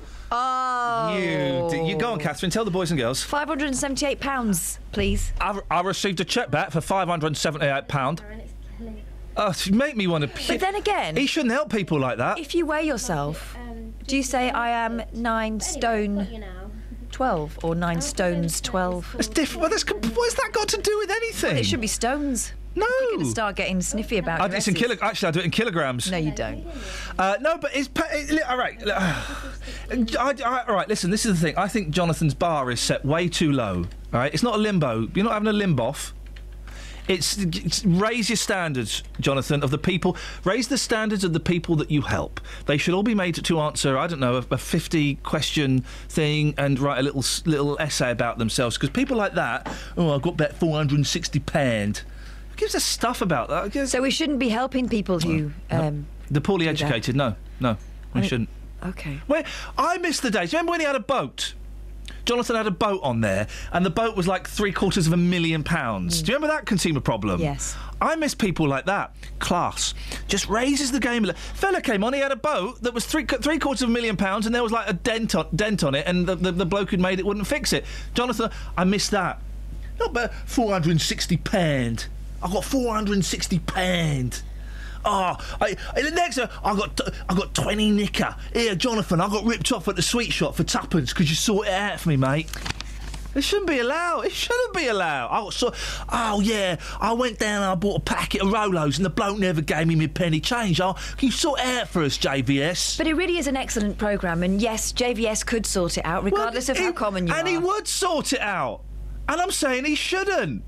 He shouldn't. All right, JVS. Yeah, I went down to um, Lidl's right, and I bought a packet of plasters, and I didn't get me five pence back. They're Thomas the Tank Engine plasters, right? Because I like Thomas the Tank Engine. I don't like cuts. I didn't get me five pence change back. There was. They're not all Thomas. There's one of Percy in there. What's that about? I, like bought. Percy. I bought. I know you do, Catherine. We'll talk about that later Percy's on. my favourite, actually. Yeah, I know you love Percy. You can't get enough Percy. Percy this, Percy that. Waving Percy's Per- the best engine. Fact. yeah, yeah. When I wave Percy all over the place. I like him. You know, they're going about Thomas, Thomas this, Thomas that. Percy's where it's at. He's got chubby cheeks. So all I'm saying, we- we'll play the trail to its conclusion, um, uh, but just bear in mind, I don't like that man. Sometimes in Can't- can't life, things don't always go to plan. It worked perfectly for two and a half, three I like years. him. I'd help two him, days yes. ago. He should refund me £1,900. Which is where we come in. We managed to get them to agree to come back in to the property on an agreed date. The JVS show takes on your consumer problems But I basically lost the whole lot. Nah, I in wouldn't help this bloke. charges. and helps to get to the right solution. I've received a cheque back for £578. Jonathan, I can't thank you enough. I don't know how you do what you do. I'd help you her. and She your sounds team. sweet. The JVS show, weekdays from 9, here on BBC I'll, um, Three Counties Radio. I'll type up a little, just a little checklist I think he should work through, and I'll send it A to him. little checklist. Well, I've got all afternoon free. I type up a checklist. He likes stuff like that. I'll, I'll send him a little checklist of just where I think he's going wrong. Okay. I'm sure he'll appreciate that. I'm sure he will. I'm sure he's a great guy. I'm sure he will. Now, it seems the grand plan for the future of healthcare, regardless of whoever's running the show, is that more of us are going to be looked after at home. The trouble is, well, there may not be enough community nurses to make it happen. A BBC East investigation has uncovered, and we think these statistics are correct, a 72% reduction in the number of district nurses, which means people are being kept in hospital longer because there's no way to monitor them once they leave. Well, Karen Webb is Regional Director for the Eastern Region of the Royal College of Nursing. Karen, how serious is the lack of community nurses in the region? Well, it's terribly serious that the number of qualified district nurses has reduced to such a terrible level. There are community nurses around the uh, the region, but those community nurses are not qualified district nurses, and there is a very big difference between the two. The chronic underfunding of training to prepare qualified district nurses in this region. W- w- Okay, so why why has there been a reduction in the number of district nurses? It, it, it can't just be down to, um, to, to to lack of funding to train them, can it? Yes, it is. Oh. It's directly down to a lack of funding to train them because uh, the the trusts are supposed to pay for uh, the training of their staff. So Health Education England has a huge budget um, of money to provide for training, but it's up to the providers, the trusts out there, to uh, to, to bid for, for, for training. So what they've done is they've concentrated on training other groups of staff and not qualified nurses in the community. And this will get worse, won't it? Because the report has, has said that many of the district nurses are over 55. So, the, the, the, you know, the greatest respect, they can't keep knocking on forever, can they? They're going to retire. No, that's absolutely right. And what the Royal College of Nursing are saying is that we really need to get a grip of the, the, the need for qualified district nurses because our hospitals are bulging at the seams. All winter you've been talking about the crisis in A&E and the ambulance is not able to get people in.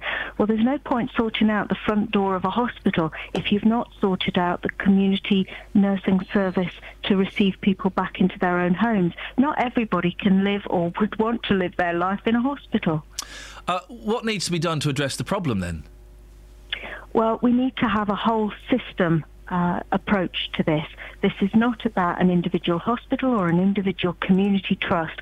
This is about the chief executive of the NHS making it very clear to all of the NHS what he wants to happen. So at the moment we have this fragmented service where all the little bits of it all decide their own that you know their own game if you like. But hey, listen. And the problem is the NHS Karen, whoever whoever gets in, they're they're all going to pump more money into the uh, NHS. We've been told this week, so that that's got to be good, isn't it? Well, what the Royal College of Nursing are saying is that we, we don't want to get involved in, in politics around which party's better. What we're saying is any politician who comes into power, the Royal College of Nursing will be holding them to account for the decisions they make. Good for you, Karen. Nice to talk to you. Thank you very much for your thoughts this morning. Karen Webb, Regional Director uh, for the Eastern Region at the Royal College of Nursing. Oh. This is Iain Lee. On BBC Three Counties Radio.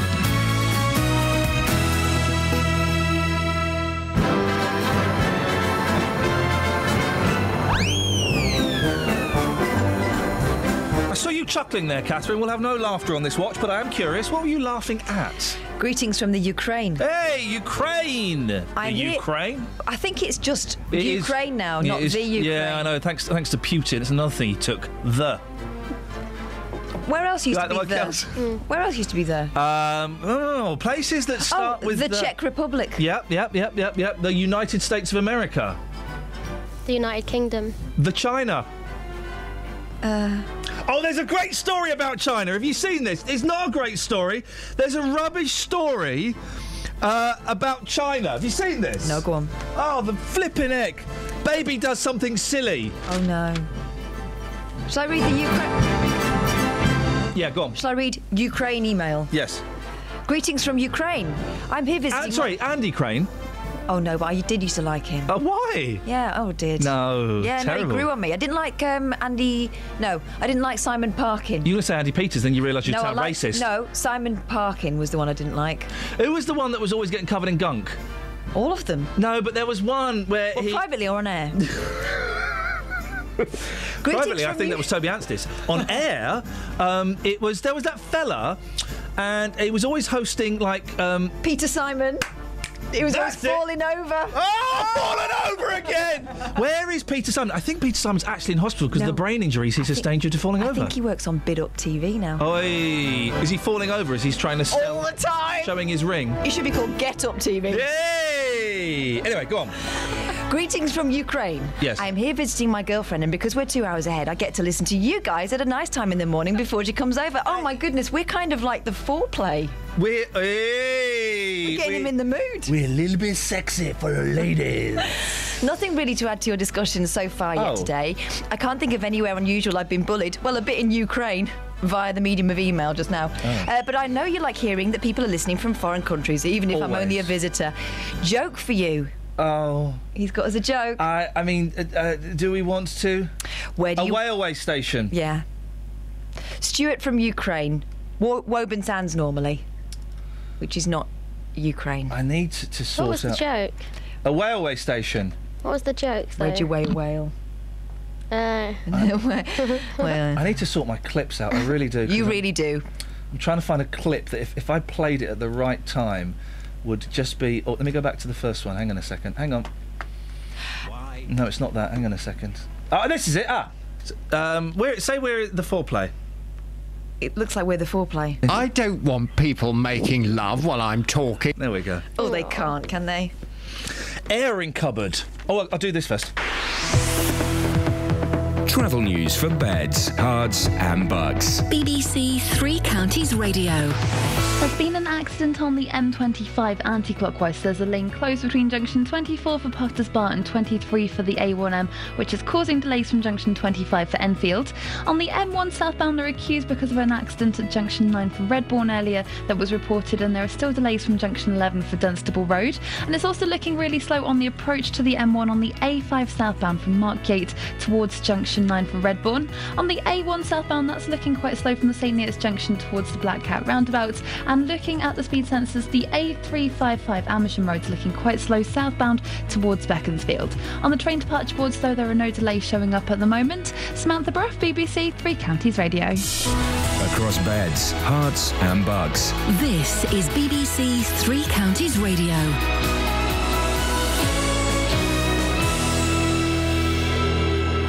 It's 7:30. I'm Simon Oxley. Thames Valley Police has been criticised for failing to respond to a woman's emergency call on time. She was later found dead at her Aylesbury home. The Liberal Democrats and UKIP launched their election manifestos today, and the Royal College of Nursing says the lack of qualified community nurses in the east of England is scandalous, following a BBC East investigation. Three Counties Sports. BBC Three Counties Radio. A dramatic night of league football. Milton Keynes Dons are just three points away from an automatic promotion place in League One after a 3 0 win at Fleetwood, coupled with a draw for second place Preston. Lewis Baker, Will Grigg, and Dele Alli scored second half goals for Karl Robinson's side. We believe in ourselves immensely, but so do Preston, so do Swindon. They all believe in themselves as well. There's going to be an awful lot of nerves going on now. 12 points to fight for, three in it. Out of the four games they've got to play, three are on the road, one's at home, and that's to Swindon. So, a lot of football, a lot of football, and um, we know how hard every single game's going to be. Yeah, we're excited by it. In League Two, Wycombe remain on course for automatic promotion after a stoppage time penalty from Paul Hayes gave them a 2 1 win over Exeter. Here's manager Gareth Ainsworth. What a nerve from the captain, you know, and what a penalty. On chances, I think we deserved it. On possession, maybe not. They had a lot of possession. They crossed, got a lot of good crosses in at some good players and some good football.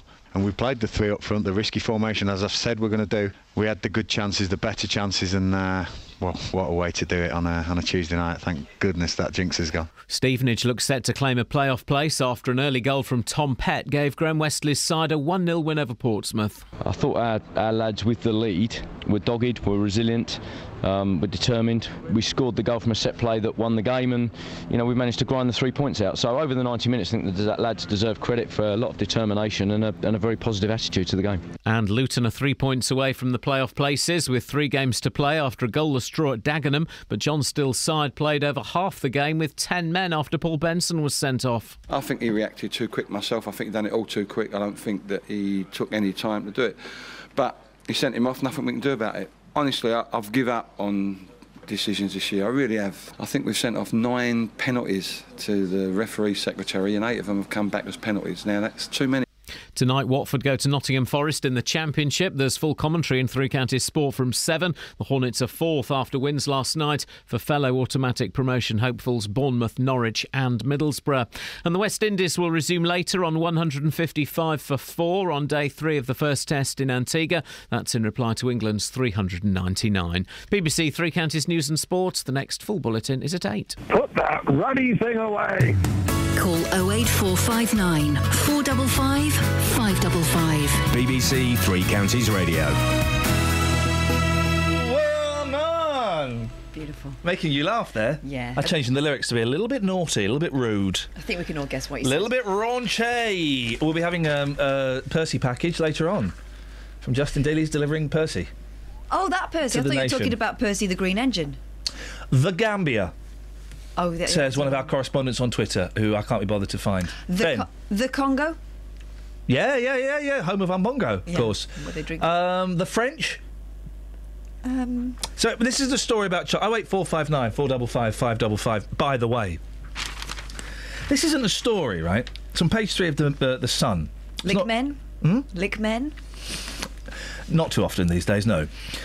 Um, Prince's China trip confusion. Basically, kid does stupid thing because kids are stupid. They don't know things. Airing cupboard.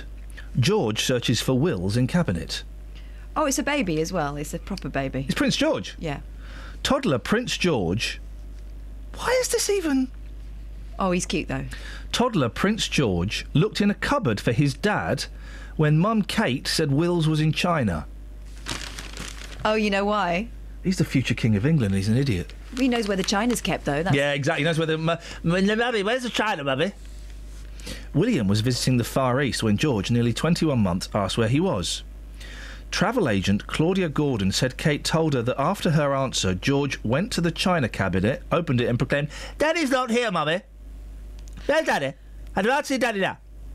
She added, Kate said they would work on his geography. And then they got a picture of a China cabinet, and then they got a picture of China. Hmm? That's not a story. What is that? Kid does kid does dumb thing. Kids are dumb, guys. Call me now with the dumb things your kids have done. Don't. But how often do they refer to the China with George? I mean, it's obviously a big part of his life. It's his first point of reference. My boy was looking at a grape the other day. It was hilarious. Just looking at it.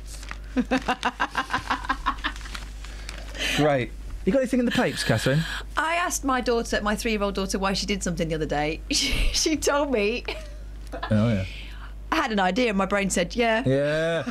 Oh well, you know, you know uh, who, who that reminds me of? Dad pop. Where did that idea come from? Yeah, I mean, it came from my, my brain. My boy came in yesterday. I went to bed at get this. I went to bed at half past five yesterday. Half past five. What's the earliest you've gone to bed? Oh eight four five nine four double five five double Straight five. after the show, sometimes. Half past five, and I got to. My boy came in um, about six. They've been out. They came about six, and they got, got in bed with me for a bit. And then they went. Then I fell asleep. Then they woke me up at half seven, asking for paper, and then I fell asleep again. But my eldest came in. Oh bless him. They, they are idiots, aren't they? With a, a plastic bag over his shoulders. What's that, son? Oh, it's my parachute. Of course it is. He's just walking around with a parachute and then jumping off things. I love it. I love the fact. Ah, I my, find it a little bit annoying. Actually. my uh, three-year-old walked around ye- uh, Milton Keynes yesterday wearing um, like bear ears for no apparent reason, just wearing them. And the police called you up and said, "Come and collect your daughter, please." No, she's just doing it. They're, they're annoying. That parachute's a great idea. I'm It don't with you. work. I pushed him off the stairs and he fell. Oh dear. Bu- bumped his head. Wow. You got to get that sorted before you go up in the plane. What? Well, the parachute. You don't wear parachute. Why don't? uh, Okay, here's a question. Why don't they give parachutes to everybody in first class? Why don't they do that? Why don't they do that? I don't know. Surely they should do that. Right to Branson. You pay first class. You're paying. You could be paying four, five thousand pounds a a seat, right, or a bed. You get free manicure. Well, you get. There's an option: There a manicure, treatments, aren't there? a foot massage, a head massage, and there's another one. I can't think what the fourth one is. I always go. I've only flown first class a few times, and I've never paid for it. It's always been on someone else's dollar, not the BBC. It's been a commercial company, uh, and um, I always go for the manicure because not many people. Everyone goes for the head massage, right? Everyone goes for the head massage, so she gets bored of doing the head. You go for the manicure, you're more likely to get seen. But they should give you a parachute.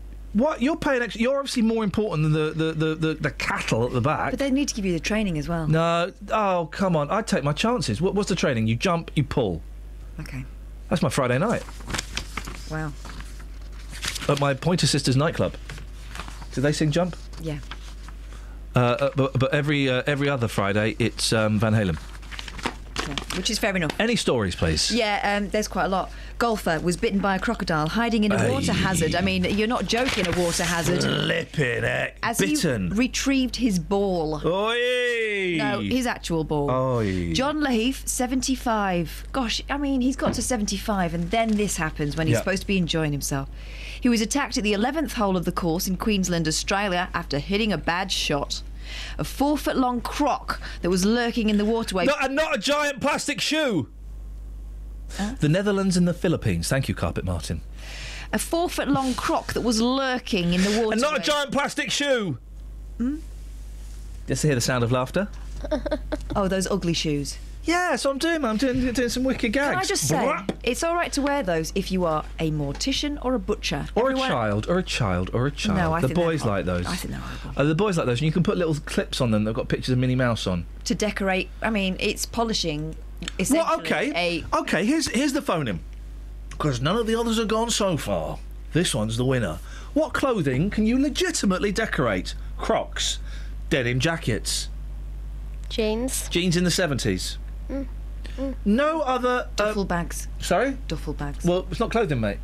We're not It's talking an about accessory. Okay, accessories. Well, then we accessories makes the the water very very muddy. Come on then. What There's no other clothes. There's Caps. Is that an accessory? Is that a hat? That's no c- cap is a hat, mate. Oh. Obviously, because it's on your head. There's no other bits of clothing that you can decorate apart from those ones. That, So is that the phone in done then? Yeah, t-shirt.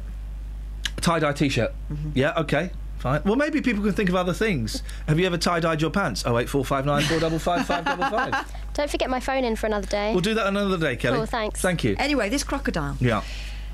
Bit him on his right calf, leaving puncture wounds. What was he doing with with with um, baby cows in a golf course? Uh, I am literally full of it today. Mr. Laheath, who was Full of recovering, something. recovering in hospital. This guy's still in hospital, guys. Hey. after the attack on Monday said he'd seen crocodiles on the Palmer Sea Reef Golf Course before and said I should have been more wary. I didn't see this croc sunbaking. Sunbaking? Sunbaking? Yeah, they bake in the sun. Everyone knows that. On the edge of the water. It's Yep. partly my fault for disturbing it. Flaming Yahoo. Big galah. Now, listen, the front page of The Sun has opened up a whole can of horny worms. Oh.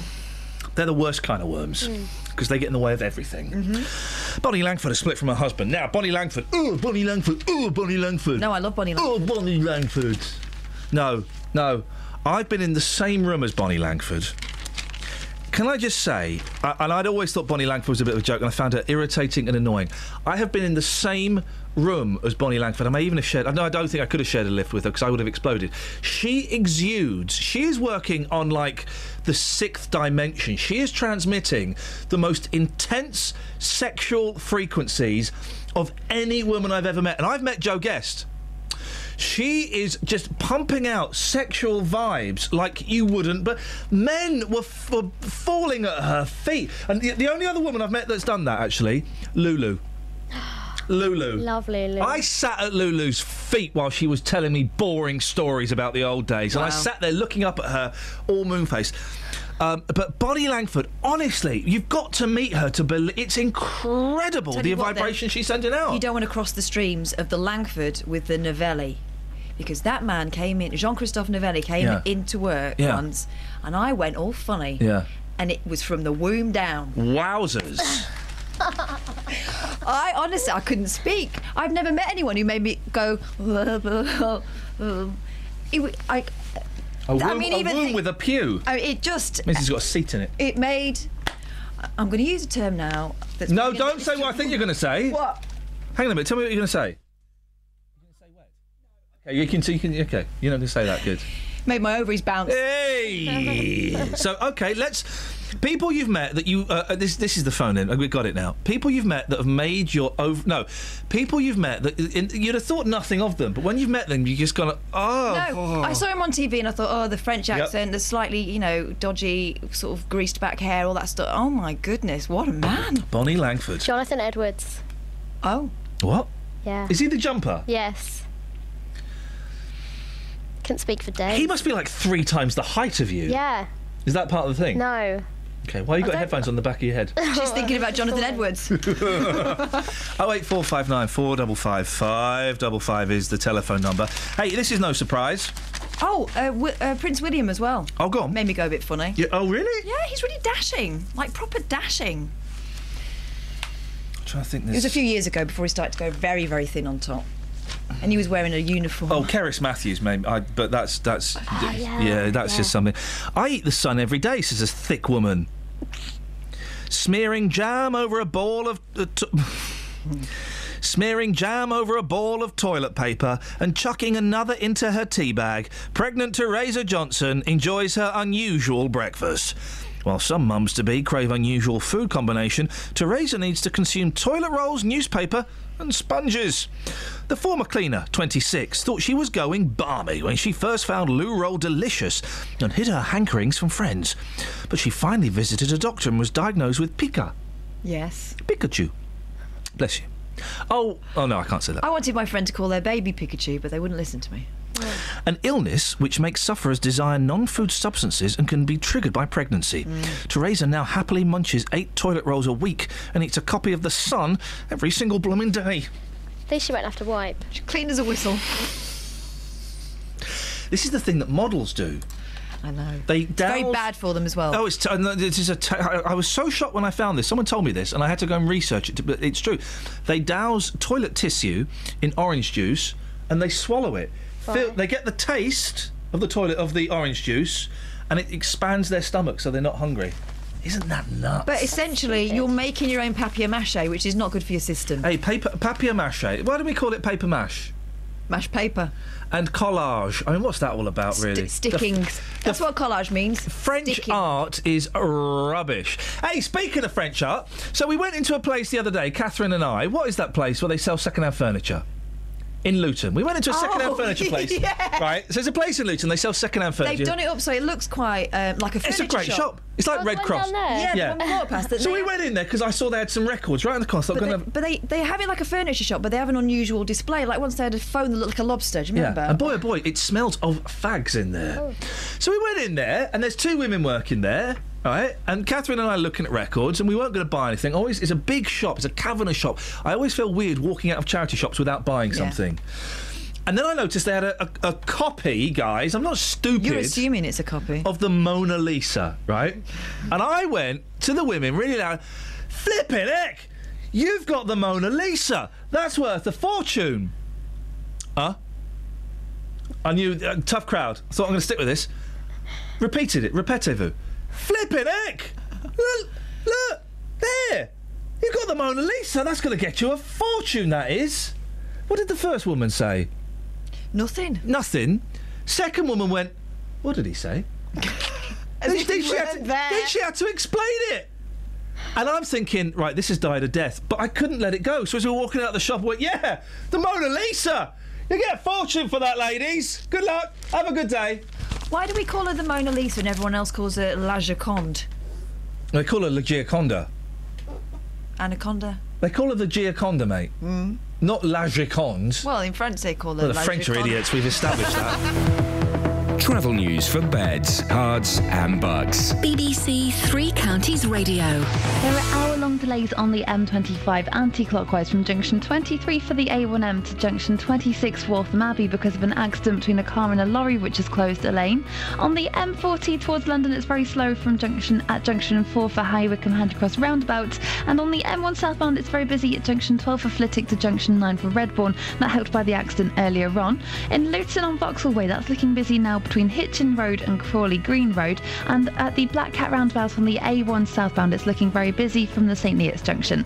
On the train departure boards though there are no major delays showing up there at the moment. Samantha Bruff, BBC Three Counties Radio. Thank you, Samantha. 7.46, let's get the headlines on BBC Three Counties Radio. Thames Valley Police have been criticised for failing to respond to a woman's emergency call on time. She was later found dead at her Aylesbury home. The Liberal Democrats...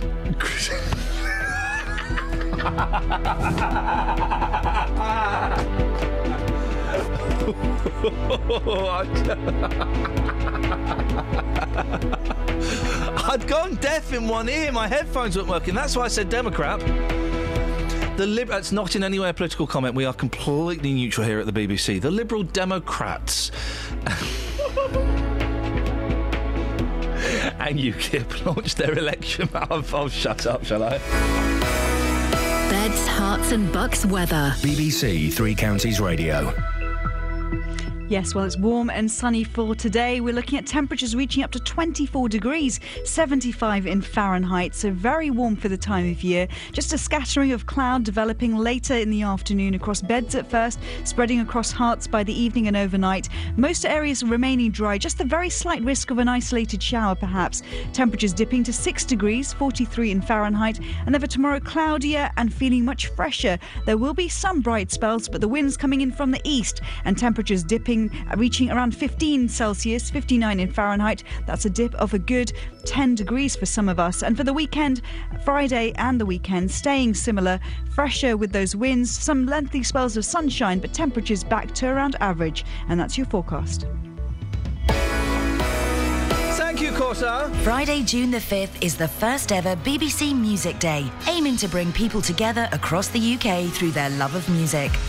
As part of the day, we're searching for local unsung heroes. Do you know someone who's giving a big musical contribution to their community? From supporting young musicians to leading a choir, anyone who's making a lasting difference in your area through music could be one of the five heroes chosen to receive a VIP invite to a major BBC music event. Nominations for the BBC Music Day Local Unsung Heroes close on April the 24th. To find out more, search online for BBC Music Day.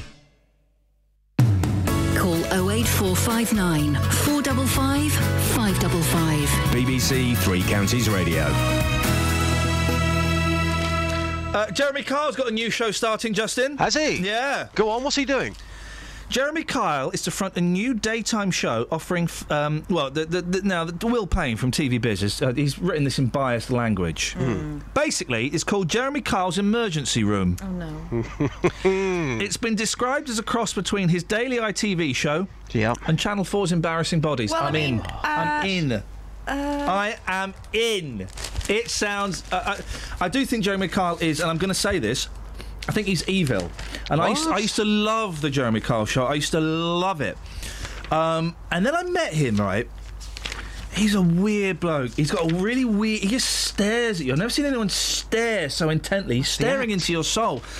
And the more I think about it, the more I think that Jeremy Kyle and that television programme is what is wrong with this country. No, the man's We- a legend. No, no, no. It's all about shaming people. We are exploiting the vulnerable. You know why those people go on it? They get put up in a hotel for a night and they get um, free meal. They see it as a holiday. oh no, genuinely, they they say, "Well, we'll put you up in a hotel," um, and they, they, they see it as a holiday. They get they get driven in a they get chauffeur driven. Where do they film it? I think it's Manchester. Right. I can think I say that, Manchester. boss? I think that, that that's a small price. So somebody pays for a hotel room and they pay for a meal. You go on national television And get humiliated. Yeah, exactly. So that's a small price to pay. I think it's terrible. Hey, Justin, I've tweeted a picture of you and your dad today. I've just seen that. Thank you very much. Uh, how my dad, Rod Stewart, taught me to pull women. If you follow at Iain Lee, you can see Justin Dealey with his old man. Yeah. Morning, Dad. Justin. Sad news. Yeah. You're fired. Oh. Good news. I'm going to let you finish the show today. Okay, thank you. Um, Rarity in the BBC, to be fair. No, I know, I know. I'm a good guy. you, I appreciate Uh, that. Uh, um, um, um, uh, the, the, the, the, the, uh, uh, uh, uh, Percy. Yeah. Tell us about Percy. Percy Sledge. That's the fella. The absolute soul legend has sadly passed away at the age of 74. Um, I think you want me to go on the streets a bit later on and get people to sing "When a Man Loves a Woman." Is why, this correct? Why the hell not, Justin? Yes, let's why let's, not? let's let's do something celebratory today, and let's let's stop being let's stop being cynical. Are we going to get them to sing it, or, Yeah. or are we going to get them to tell us to finish the sentence? Whatever you guys want. The, the, the, what would you prefer? Bo- she, she boss. Yeah. But She we're going to be celebratory today. I don't want any of these VFs. I want it to be a beautiful. You know what I want. I want a beautiful package, What's Justin. That would that would be fitted. That if we were invited to do so, if if um um uh, I don't know Motown phoned us up and said, look guys, we're a little, uh, Percy's funeral. We're two and a half minutes short. Yeah. Have you got anything you could play? We could play the the the, the uh, voxes that you're going to record later on today, Justin, Oh, and it's- it that's, would do uh, his it would do his family proud. That's a lot of pressure. Yes, it is, Um, mate. Imagine Percy's listening. Yeah. Uh, well, of course, I met Percy a few years ago. Yeah. Um, an incredible moment. So what I've done, um, I've put together a little montage here. This is my tribute to the legend that is Mr. Percy Sledge.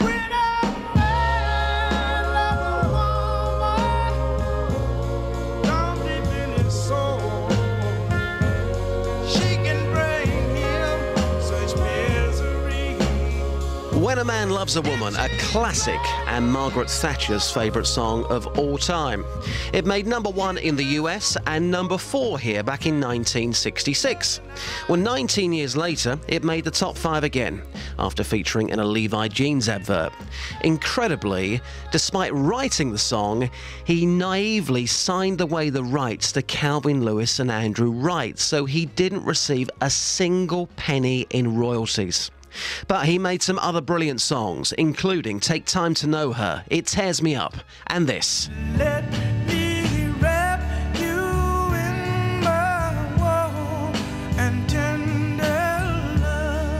Warm and Tender Love.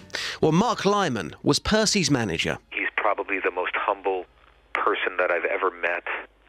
Always a big smile, a great voice, always listening to his fans and talking to everyone he could whenever they came to him. He never turned anybody away. The disco queen Candi Staton was a very close friend of Percy's. He was the best. He was always kind. He was always obliging. He would always say things that lifted you up. Regardless of what he was feeling, he always had a good word to say about you. I really am so sorry to hear about his death. And I had the pleasure of meeting the great man a few years back. We spoke tunes, and sitting opposite me on a crisp leather sofa, I chanced my arm and I asked him to sing for me, which he did. When a man loves a woman, can't keep his mind on nothing else. He'll change the world for the good thing he's found. If she is bad, he can't see it. She can do no wrong. Turn his back on his best friend if he put her down. Still to this day, one of my career highlights. What a legend. Percy Sledge, who has died at the age of 74 following liver cancer. Cheering? No, I just realised the cheering sounds really inappropriate. The cheering's not. We're not cheering. We're not cheering the loss, of course, Justin. We're celebrating that man's fantastic career, and when a man loves a woman, how many parties have you been to? Not And many. that's come on. It is one of the best songs of all time. He wrote that song, but incredibly, as I said there, he gave away the rights to that song. It would have made him a millionaire, but he gave them away. Ladies and gentlemen, what have you given away that you'd uh, wish you kept? I know one thing I'd given away that I wish I kept. Warm and tender love. Yep, yep, yep, yep, yep. wish I'd kept that. Thank you, Justin. Thank you, boss. Speak to you later on. Take care. Ta-ta. Uh, what you got in the papers, Catherine? A dog. Hey, go on. Bulldog Winston's hatred of junk mail has sent postmen running for cover. Yeah. After the Seven Stone Pets attacks, the Royal Now- Mail. Time out. Hold it. Rewind. Uh, why am I being the nice, sensible one today? I don't know. You know that the the, the, the, the comedy of the postman and the dog is actually is a really serious threat, and Yeah. lots of postmen get seriously Yeah. injured by this. Yeah, these aren't my words, they're the words of the Daily Mail. Okay, you could temper the tone, just be a bit more respectful for those postmen that we've lost in service. Hmm? You know what we need to do. Hit What? Coldplay. I can't hit Coldplay because I don't know where You it can. is. I don't know where it is.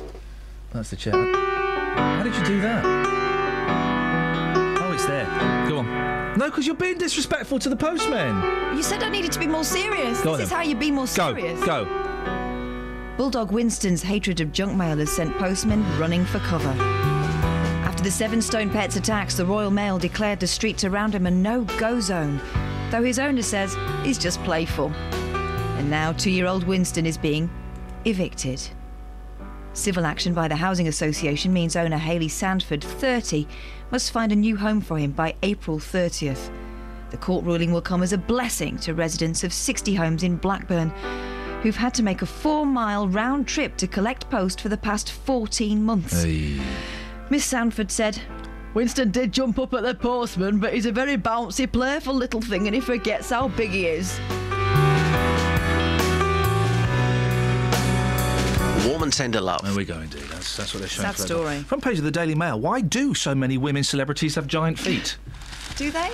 This is why you've never made it in showbiz, Kelly. You've got tiny feet. Why do so many women celebrities have giant feet? We turn to pages 22 and 23 to uh, to find out exactly why do Why- so many women celebrities have. Why have are we giant feet? turning the page? Why? March of the Bigfoot celebs. Why do so many famous women have such monster feet? It's not big feet now. They've grown to monster feet. Kate Winslet, size 9. What? Jerry Hall, size 10 and a half. That's the size of my leg. Elle Macpherson, size 10. Katie Holmes, size 9 and a half. Scarlett Johansson, size 9 and a half. Sandra Bullock, size 9 and a half. Paltrow. OK, let's play. What size are Paltrow's feet? 11. Catherine? Oh, you're looking at it. Nine. Well, you can't look at it. Jolie. Now, Jolie, I would have thought would have had massive feet. Eight and a half. Nine. Oh. Thurman. Now, Thurman, as we all know, has got man's ah, hands. Yes. I reckon she's 10. Nine. Nine's not that big. What, are they all nine? Nine. But hang on, Blanchett's got size nine feet. She's only five foot seven. I think she looked like a clown. Anyway. Jolie's only five foot six and a half. I've kissed her. And Well, she said, actually, and she said she thought I was funny. looking. She said you thought she thought you smelt funny. No, she said I think I think I think you're really funny. I went, yeah, you know. She Uh, think you're Richard Bacon. Yeah, she did. Funny guy. Gwynny's only five foot seven. Gwynny. Um, Sandra Bullock's only five foot six. Hey, Scarlett Johansson with si- Scarlett Johansson's got size nine and a half feet. How tall is she? Five six. Five three. Five foot three. tiny. Isn't that tiny? I like that. Isn't that tiny? I'm so glad the Mail have devoted two pages to this. Well, it, it, it answers why do so many women celebrities have giant feet? Travel news for beds, cards, and bugs. BBC Three Counties Radio. On the M25 M25 anti-clockwise, there are hour-long delays from junction 26 Waltham Abbey to junction 23 for the A1M. It's because of a lane closed by an accident between a car and a lorry. On the M1 southbound, it's very slow from junction 12 for Flitwick to junction 9 for Redbourn, and it's also busy on the M40 towards London between junction 5 for Stokenchurch and Church and 4 for the High Wycombe Handy Cross roundabout. It's also busy in High Wycombe on the A40 London Road and both directions in and out of High Wycombe. And in Aylesbury, the Buckingham Road's looking very slow between the Western Link Road and Elmhurst Road. There's still no problems though showing up on the train departure boards. Samantha Bruff, BBC Three Counties Radio.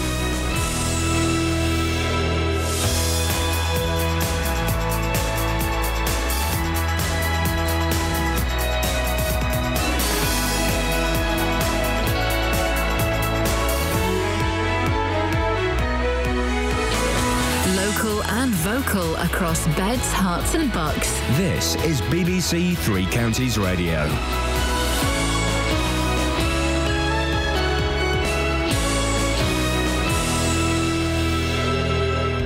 It's 8 o'clock. I'm Simon Oxley. The headlines Police criticised after death of Aylesbury woman, Lib Dems and UKIP to launch election manifestos, and wins for MK Dons, Wycombe and Stevenage. BBC Three Counties Radio. Thames Valley Police has been criticised for failing to respond to a woman's emergency call on time. Susan James was found dead when police arrived at her Buckinghamshire home six hours after her initial call. More from Danny Bailey. The 44 year old woman was found dead at her home in Aylesbury by officers on the 13th of September 2014.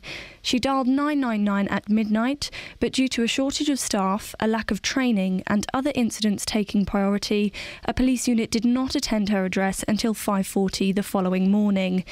The Independent Police Complaints Commission investigated the incident and concluded that staffing and training of control room operators at Thames Valley Police was inadequate. The force says more staff have now been recruited and extra training will take place as a result. The Liberal Democrats and UKIP launched their election manifestos today. The Lib Dems have said they will spend more on education than the other major parties, with Nick Clegg promising an extra £2.5 billion of schools funding by 2020. UKIP leader Nigel Farage will say that establishment parties have repeatedly let down voters as he sets out measures on Europe, health, and defence. The Royal College of Nursing says the lack of qualified community nurses in the east of England is scandalous. A BBC East investigation has found more than 900 full time nurses have been lost across the region since 2010. NHS England says the training of nurses is currently being reviewed, but Karen Webb from the Royal College of Nursing says that's not enough. Health Education England has a huge budget um, of money to provide for training, but it's up to the providers, the trusts out there, to, uh, to, to bid for, for, for training. So what they've done is they've concentrated on training other groups of staff and not qualified nurses. A 24 year old man who failed to receive a vital injection at birth at the Luton and Dunstable Hospital has won over £7 million damages from the NHS at the High Court. The man, who has not been named for legal reasons, was left disabled after the hospital failed to tell his mother of the importance of vitamin K. Four people have been arrested at Manchester Airport on suspicion of terrorism offences. Greater Manchester Police say the arrests were part of the investigation, which began when nine members of the same family were stopped by the Turkish authorities on the Syrian border. In sport, Milton Keynes Dons are just three points away from an automatic promotion place after a 3 0 win at Fleetwood, coupled with a draw for rivals Preston. Wycombe remain on course for promotion after a stoppage time win over Exeter. In comes Paul Hayes right footed. It's there! Wycombe Wanderers 2, Exeter City 1. Paul Hayes has given Wycombe the lead here, and surely the three points in the battle for promotion. Stevenage looks set for a playoff place after a 1 0 win over Portsmouth. Luton remain in playoff contention after a goalless draw at Dagenham, despite playing over half the game with 10 men. The weather another warm and sunny day, maximum temperature 23 degrees Celsius. And you can get the latest news and sport online at bbc.co.uk slash three counties.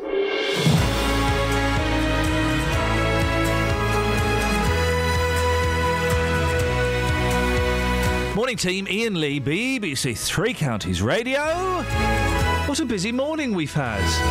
Where have you been inappropriately bullied? I got beaten up. I beaten up. I mean, I had my ear punched while I was sat in the audience of Crackerjack. Bits and pieces we have, Catherine. We find out so many, I forgot to write them on the whiteboard. People that made you go funny. Oh yes, Bonnie Langford exudes uh, the, the sexual frequency that I can't even begin to describe. It's interdimensional. It's incredible. You go in the room with Bonnie Langford, and you're a gentleman, and oh, you come out an hour later, and you don't remember a single thing of it.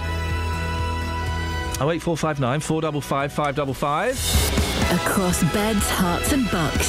This is BBC Three Counties Radio. We got any Texas? Yeah. Let's Tony. have some Texas and then we'll uh, tack on with this. Tony says J Dog made me go, ooh. Oh.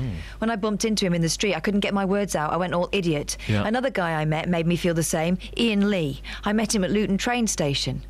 I've never been to Luton train station. I stood there like a me. nutter for 10 minutes just to shake his hand. Iain, can I stroke your hair? Are you and J Dog brothers? Tony, who is easily pleased. Tony, I've, I've, I've never been to Luton train station, and there's a gentleman that goes there occasionally and impersonates me, and I'm sorry to say that. That, that Oh, train station, Iain.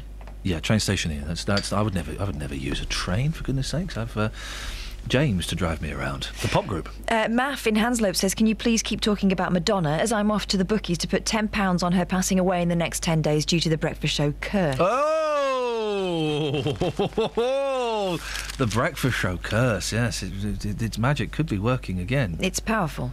Hello, Iain. I take a nine and a half shoe, but us big footed ladies get our money's worth because ladies who take size three pay the same price as us, says Paula. More, more leather for your buck.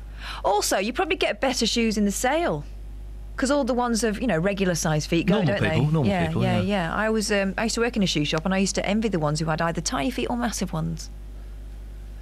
Just a little insight into my life. That was a really good story, mate. Thank you. You finished? Yes, I think so. Across beds, Herts, and Bucks. This is Iain Lee. BBC Three Counties Radio. Have criticised Thames Valley Police for the time it took to respond to a call from a woman who was eventually found dead. Susan James dialed 999 but didn't speak.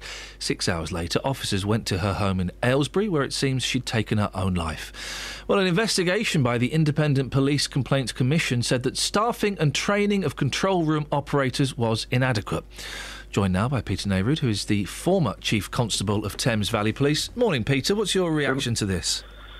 Well, I, think it was the most telling piece in the in the report is the is the is the quote from the sergeant who was on that night who sent a memo to his senior managers at five in the morning uh, saying uh, there was the, the staffing was so short that I thought the wheel would probably come off, uh, and of course it did. Um, it's I mean it's just the, the simple mechanics of that night as you read the report through a, a kidnap incident, uh, a, a vulnerable missing person, and a sudden death, all happening within a short space of time. Oh, it was a busy night for the police, yeah. It, it was a busy night, and uh, and with only one radio operator uh, in the control room, and probably by the look of it, only three units out on the ground. But just the, the maths just didn't add up. The the radio operator did. Um, it could be said that the radio operator, may, or the, the person taking the call, made a mistake by grading this as urgent and not immediate. I- i- Is that down to? Is that just one of those judgment calls that was wrong? Is that down to bad training? What, what, what do you think the problem is there, I Peter? that- I think the, the, the investigation report very fairly concluded that it was a perfectly reasonable judgment to make, given the, the 30-second snatch of the call that the operator could listen to. So, I mean, and given the scale of busyness that was going on around them, I mean, 30 seconds is quite a long time when you've got all that going on on the radio. Where, if anywhere, Peter, do you think improvements need to be made? Well, the, the the the thing this particular incident puts into sharp relief is the impact of taking another 400 officers and, and staff out of Thames Valley Police over the next four years. Uh, because if if that night, if you, if on that night you'd taken out uh, you know another three officers, which is with my working out of the equivalent of what would be happening at that uh, at that moment in Aylesbury, uh, not only would you not have coped with uh, with trying to get to the incident that you didn't get to, but you certainly certainly would have struggled to cope with the other three. How do you suggest they, they meet the savings then that all, all police forces are having to meet?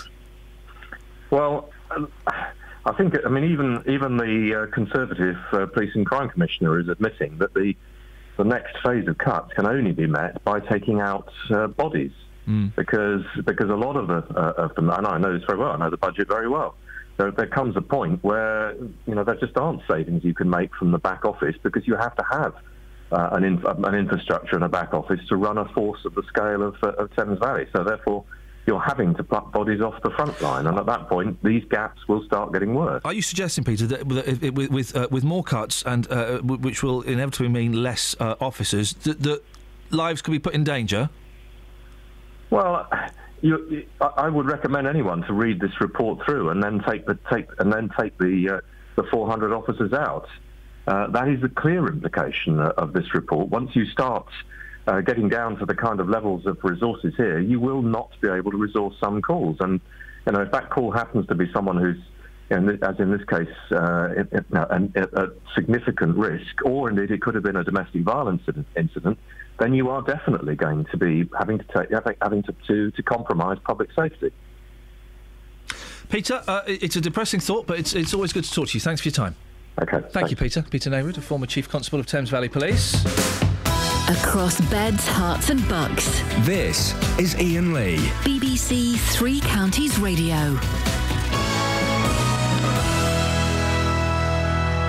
Uh, 08459 455 555. The Daily Mail. Hey, if you're feeling a bit down, guys, don't worry. The Daily Mail uh, has the uh, secret of happiness. Oh, I've just opened the page. It's clean sheets. It is Really? nice. It is nice, but it's nice for what until you wake up the next morning. Then they're dirty. Sh- My pillow is a what? disgrace. Yeah. I Well, really what- need to change that. What do you do to it? Well, it would seem I'm not taking my makeup o- off thoroughly. Oh, your face is on there in the morning. Yeah, yeah, yeah. I can see where my eyes were. I'm going to do clean sheets today. I need to buy a new duvet cover. My duvet cover got ripped to pieces. Oh, really? Toenails. Oh. We often hear it is actually the simplest things in life that are the best. Sorry? Sorry, I just. What are you doing? Why Toenails. What about them? I've got Cut toenails. them. They're like talons. I, well, I, I peel them. I pick them. What? What was that for? Mm-hmm. I've got a nice little collection on my bedside table at the moment. You don't cut them. Where's the Where's the pleasure in that? The pleasure is you get yourself into some kind of yogic position, and you. Oh, you can bite yours. Look. Um, and you, you, you, you get them the right length. You peel them up. Very, very satis, very satisfying. Here we go. Is there anything more satisfying than um, uh, what would you say? What would you call that? What peeling your nails off? Yeah, but it's not. That's not the phrase. Picking isn't the right now. Anyway, yeah. What, what would you call? What's the What's the descriptive term? The Dirty verb? habits. Call me now. Oh eight four five nine four double No, five no, five no, no, no. What's Yeah. the verb for cutting your toenails but not cutting them? You're using your fingers. M- manual pedicures. Is there anything more satisfying than getting a big nail? You got to take a while because the, the big the nail on the big toe that's that's like um, like bone almost. Uh, and thank you, Kelly. And you get you once you get that, you get purchase on that, and you're away. Beautiful, beautiful. Is there anything more satisfying than doing that? Be careful. If you get too big a chunk, it pulls off into the flesh.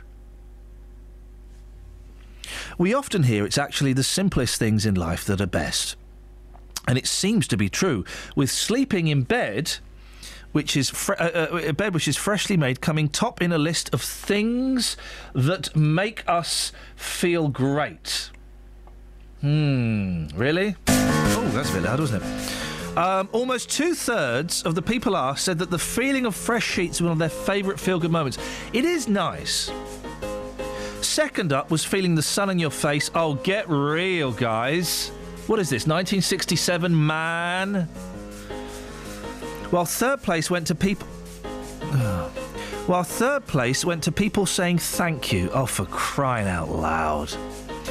The survey, um, mm, uh, the top 50, also contained. Who, who was asked? 12 year old girls and unicorns. The top 50 also contained rainbows. Flipping eight rainbows. Oh, I love rainbows.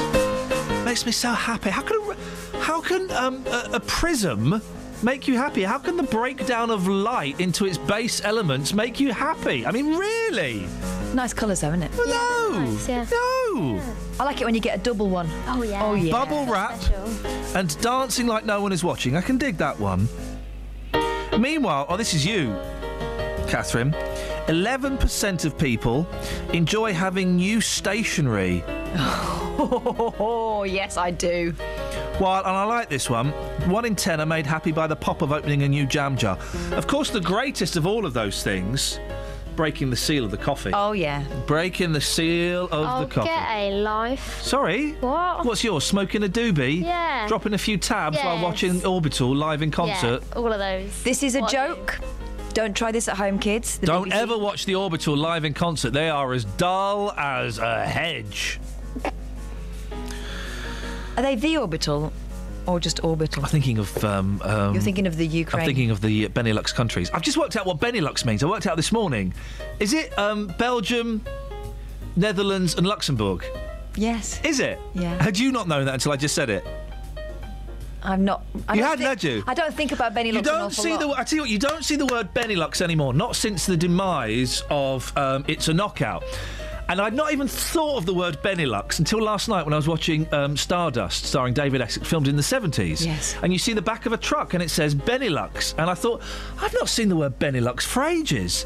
And then it got me thinking, what, I don't know what Benelux is. Then on the way in, uh, um, 4.42, I know the time exactly, 4.42 on Wednesday, the um, um, uh, 15th of April, I worked out that Benelux is Belgium, Netherlands, and Luxembourg. And boy, oh boy, was I happy.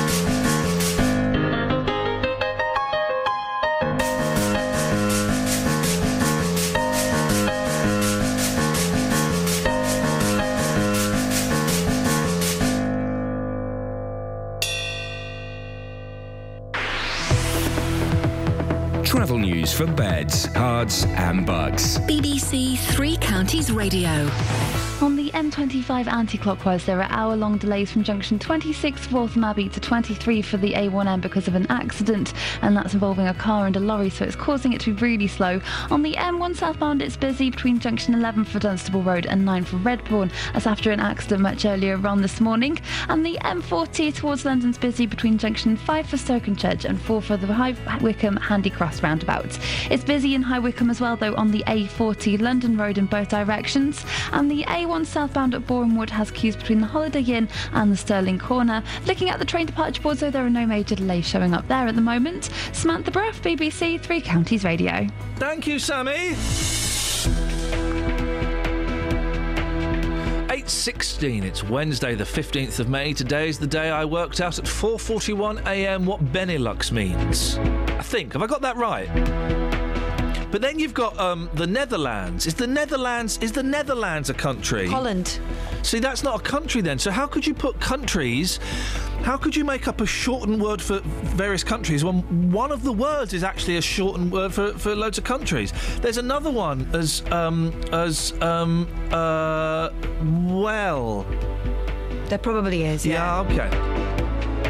Thames Valley Police has been criticised for failing to respond to a woman's emergency call on time. She was found uh, later found dead at her Aylesbury home.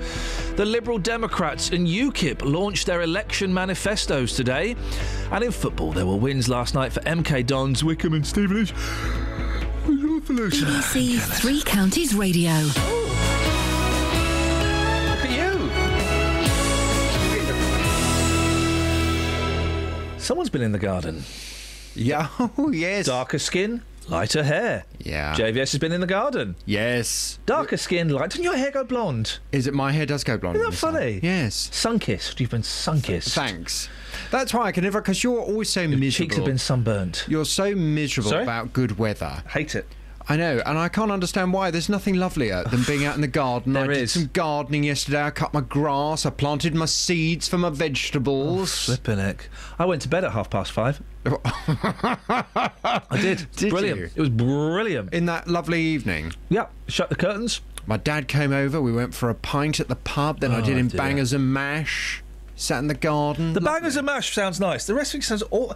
It, oh, I don't like The rest of it sounds awful. I- Your life sounds awful. As I drive it in the mornings now, hmm. it's getting light. Beautiful. I know what to do when it's cold. I put on my layers. There are only so many layers I can take off when it's hot.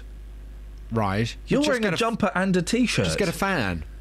Flippin' heck. You and your electrical gadgets to change your body temperature. It's either a fan or a heater. That's what you, you, you tends to be. What you go. You're never. You're never happy. So you're so today. satisfied So today. So today on this beautiful on this beautiful day. Yes. You won't be out enjoying it. No, I, no, why would I? It'd be horrible. What will you be doing? Um, probably going to stay indoors and read. Inside? Yeah, Oh, do some work on the computer, listen to some records. Go lie in the garden. Oh, mate, no, I hate the garden. Also, if I make use of the garden, then I um, have to uh, do some of the work in the garden. And I'm not. I can't. Be, I don't like gardening. I don't like. I hate mowing the lawn. My least favourite thing in the world is mowing the lawn. And do you know what? I'm never going to mow a lawn again as long as I live. I'm never going to do it. What kind of mower have you got? Um, it's an orange one. Flymo.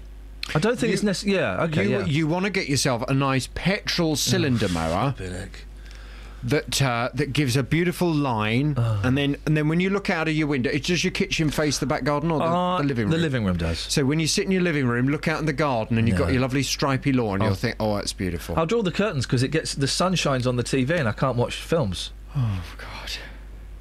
What's in your show this morning? Coming up on this morning's Big Phone In from nine, do you have any sympathy with Thames Valley Police for not attending Susan's 999 call? I know it's the story you've Yes. been talking about this morning. Very interesting it is too. Police watchdogs have criticised Thames Valley Police for the time it took to respond to a call from a woman who was eventually found dead. Susan James dialed 999 but didn't speak. Six hours later, officers went to her home in Aylesbury, where it appears she'd taken her own life. The call handler categorised the 30 second call, uh, which was almost silent, as urgent but not immediate, as there was no history of emergency calls from the house. Well, we now know officers were dispatched before six hours, but their vehicle was diverted to an emergency elsewhere on what was a very busy night. Mm, yeah, we just heard. Well, from nine this morning, I'd like your reaction to this story. Do you have any sympathy with Thames Valley Police for not attending Susan's 999 call? I'd like your reaction to this on 08459 455 555. Roberto Perrone on BBC Three Counties Radio. Tip top etiquette expert William Hanson, who is not a fan of politicians oversharing. Oh, good afternoon, Roberto. I feel slightly nauseous after that music. Thanks for that. Every weekday from three. Let's talk to Harriet Harman, the leader of the Labour Party. We've been in Bedford and Cambridge, and we've had very interesting discussions. Let's talk cold callers. Do you have a tried and tested method of getting rid of cold callers? You've got to make up a word before you go on the phone, and so you can fit that word in without them realising the most time. Saying om actually helps you feel calmer. Did you believe this, Sharon? Definitely. And since I read that, I've been doing it and I'm well chilled. Roberto Perrone, weekdays from three on BBC Three Counties Radio. Morning, Kiri. Morning. That was the chair. I need to get this chair WD 40 because it's getting noisier and noisier. What have you got for us this morning, Kiri? Well, you know that Justin was on just before doing that montage. Yeah, is your. Sorry, are you in the same room as your telephone? I am, but I need to look at my phone to see the words that I'm going to read to you. Whoa, have you written a poem? A song. You've written a song? Yeah, for Justin. Hey, f- hey, go on then. All right, well, um, do it nice and loud. Why have you written a song for Justin? Because you know that when a man loves a woman was on just now. Yeah. Well, I decided that there was a song I should write because I think Justin's lovely about Justin, and I can't sing, so I'll try my best. Have you ever met Justin? Um, I've driven past him and just like ogled at him. And You've done what like, at him? Drooled, I suppose. Oh, really? Oh, no, Kiri, really? He's gorgeous. Why? What? T- tell us what's so gorgeous about Justin Dealey. He's just good looking, sexy. Everything about him's lovely. Um, okay, right. I, I, I, I'll tell you what then. Let's. Uh, what's the song called? Kiri? It's so, sexy. Such a 70s. Oh, it's so sexy. I was drooling at him. uh, to, what's the song called, Kiri? When a woman loves Justin. oh, oh dear, we've got a guest lined up for a very serious story, and she's thinking, "Oh my god, what am I getting involved with it?"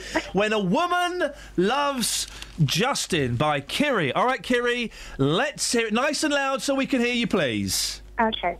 When a woman loves Justin, they can't concentrate. He is such a sexy guy. You can hear him every day on the radio. Then life becomes perfect. And Justin, you're the best. There you go. And life becomes perfect. And Justin, you're the best. Yeah. It's just, it's just obvious, really, about Justin. Are you are you married, Kiri? Do you have a partner? I am, but he's not listening. So if Justin's free, that's it. I'm on my way. Justin, are you free? Uh, well, I'm taken, but uh, I have to say I, I very much appreciate that song. Lovely words. Thank you so much. That that um, that means the world to me. Oh, I've got I've got to ask you to do this, Kiri. Can you What? sing it to Justin, please?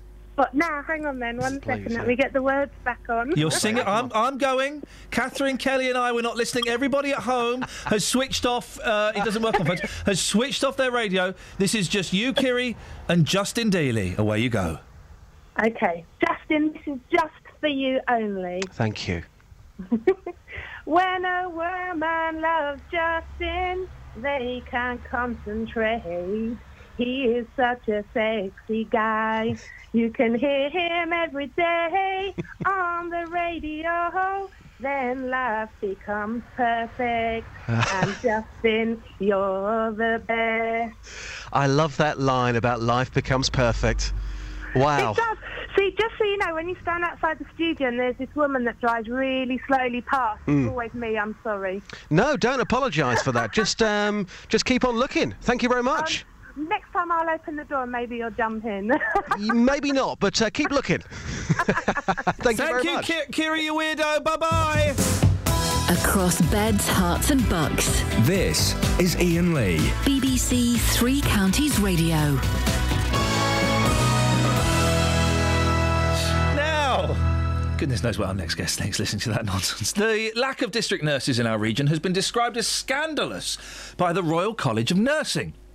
More than 1,800 community nurses have been lost over the past four years, meaning more and more people are ending up in hospital, often taking up beds when it's not necessary. Actually, that figure of 1,800 is incorrect, isn't it? Is it, Catherine? Is that the figure that was corrected earlier on? Yeah, 900. 900, thank you. More than 900 community nurses have been lost over the past four years, meaning more and more people are ending up in hospital, often taking up beds when it's not necessary for them to be there. But how realistic is it for people to be looked after at home with the help of a local district nurse? Uh, Colette McKeaveney, regular on the show, Director of Age Concern Luton. Morning, Colette. Morning, Iain. You're not going to burst into song, are you? No, I don't know how I follow that one. No, I, no, no, no, uh, nor do I. I think it's best if we just ignore it. I won't try. Why do you think there is a lack of community nurses? I mean, I think there's lots of different reasons here. For a start, we've got um, lots of competing priorities for NHS cash, and obviously we've got training priorities for staff who are employed to look after people. And we've got a rate of change that's really, really fast with people leaving the profession and new people not coming in at the same rate. So it's a big picture problem. It is, and it- it- you, you, you talk about funding because this is kind of going to has, been suggested will be a key thing for a long, long time. Keeping people out of hospitals, out of GPs, even, and, and looking after people at home and allowing people to stay at home. Yeah. So I- one would have thought that this would have been a priority for funding. You're right. I mean, in a way, it's kind of obvious that if you've got a really big plan, you need to think it through really carefully and think what resources am I going to need to make that plan happen. And if we're saying as a society we've got a really big plan about not having people in care, but looking after them in their own homes with the right people, the right qualified people, able to help um, take good care of people with complicated and, you know, really difficult health problems, then we need a really good workforce to be able to do that. And ultimately, if you're keeping people out of hospital, you're saving money. It's an investment, isn't it? Well, yeah, but it's also the right thing to do, isn't it? I mean, I think it's you know the saving money argument. You need to sit down and look at all the books and that. And I'm never so sure that some of these arguments make sense when you start to strip them down. But here's the reality: if we're saying as a society, optimum care is delivered in your own home rather than a care home, with the right people around you, then we need to make sure we've got people with those skills and plenty of them. You know, the right the right amount of them. It's no good having one that sees you once every six weeks. You need them to see you on the frequency you need them to see you. Um, but you can't do that without investing and saying, okay, that's a big priority. We need to put in place the training plans that are going to make sure that in five years and ten years, there are people still able to do that job. We we spoke to a gentleman last week whose uh, dad is a 94 year old, I think, war hero who's who's possibly going to have to move into a care home because there isn't enough funding to, to look after him at, at home. Um, i- uh, uh, explain to us why it's so important for, for people to, to, to stay at home if they want to. I mean, I think again, we're all adults, and we all have an idea that none of us really want to, set, to end our lives at all, po- if at all possible, in hospital or in a care home. We want to stay at home among our own things with our families nearby and supported in the community. And I, I think generally most people would agree with that. The reality is that if you've got a lot of health problems, you know, you're going to need a lot of support, and it might be difficult to deliver that with the existing, you know, premises that you live in and also the staff that are available to look after you. So, so this is really it. If we're saying we want this massive change where more people can live at home, then we have to be prepared to invest in community-based staff with the right training, not just today, but into the future, 5, 10, 15 years, you know, because people with disabilities might live for a relatively long period of hmm. time. Colette, always good to talk to you. I appreciate your time. Thank you. Thank you. Iain. Thank you very much, Colette McKeaveney, Director of Age Concern Luton. Travel news for beds, cards, and bugs. BBC Three Counties Radio. There is still serious hour-long delays on the M25 anti-clockwise from junction 26 for Waltham Abbey to 23 for the A1M because of an accident, and anti-clockwise on the M25 there are queues between junctions 17 for Maple Cross and 16 for the M40 as well. In Kings Langley it's also really busy on the A41 southbound at the M25 junction 20, and in Cheshunt on the A10 southbound that's very busy between the New River Trading Estate and the M25. It's also looking slow in Stevenage on Broadhall Way in both directions at Gunnels Wood Road near the football ground, and in Luton on Vauxhall Way that's very busy between Hitchin Road and Crawley Green Road. There's no reports of any problems on the trains at the moment. Samantha Bruff, BBC Three Counties Radio. Life becomes perfect. A line written about Justin Dealey. Across beds, Herts, and Bucks. This is BBC Three Counties Radio.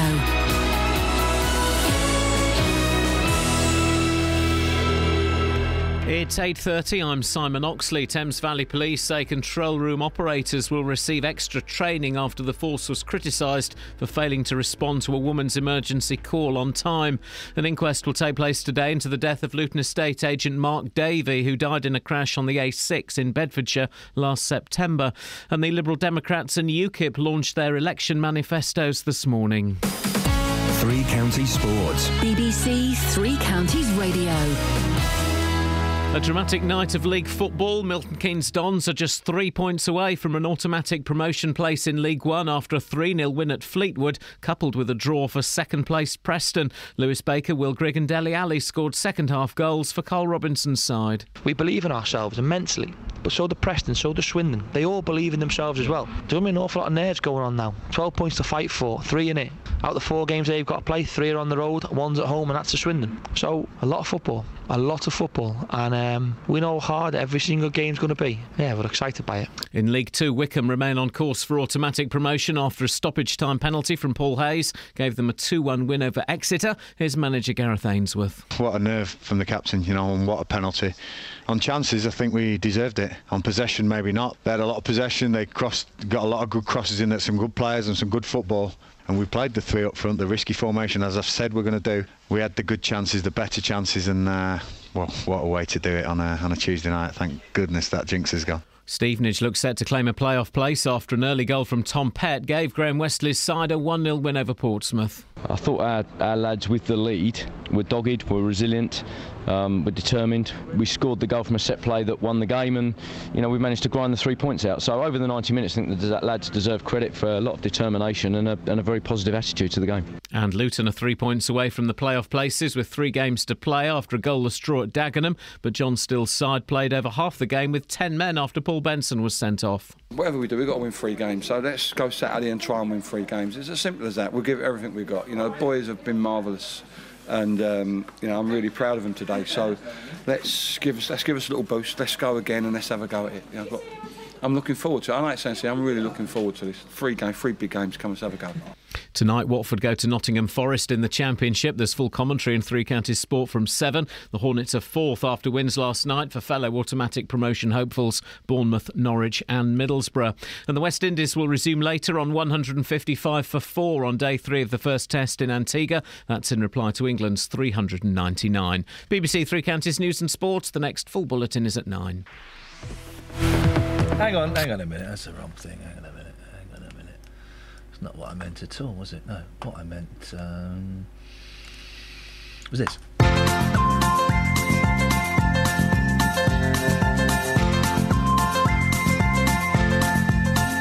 There's a voice that keeps on calling me down the road. It's where I'll always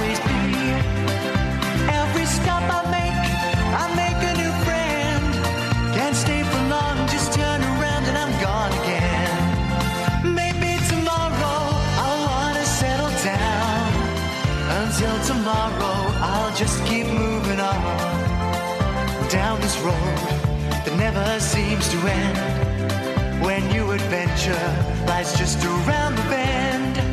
So if you wanna join me for a while, just grab your hat, come travel light, that's hobo style. Maybe tomorrow I'll wanna settle down. Until tomorrow,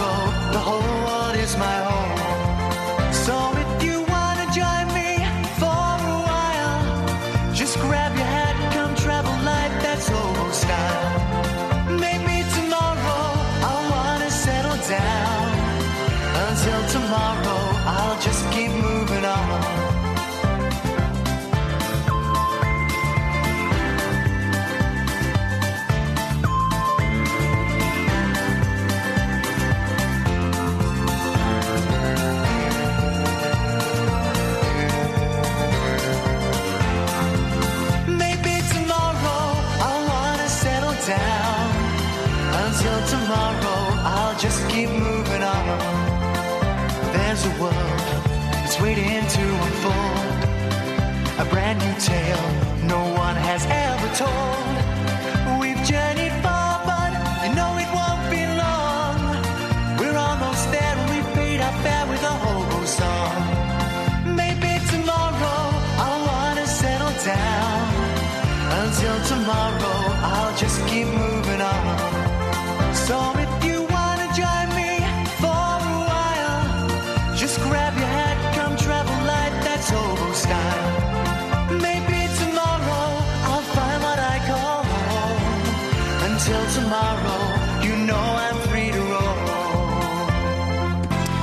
Stephen's in Hatfield. Good morning, Stephen.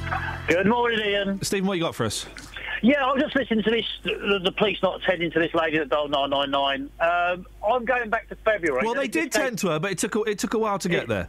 It took a while. I'm going back to February. I phoned, I was assaulted while I was at work. Uh, I was out driving a van. I had all the windows smashed on the van. Oh. Glass cuts to my face. We, I had four different people phone 999 on that occasion. Yeah.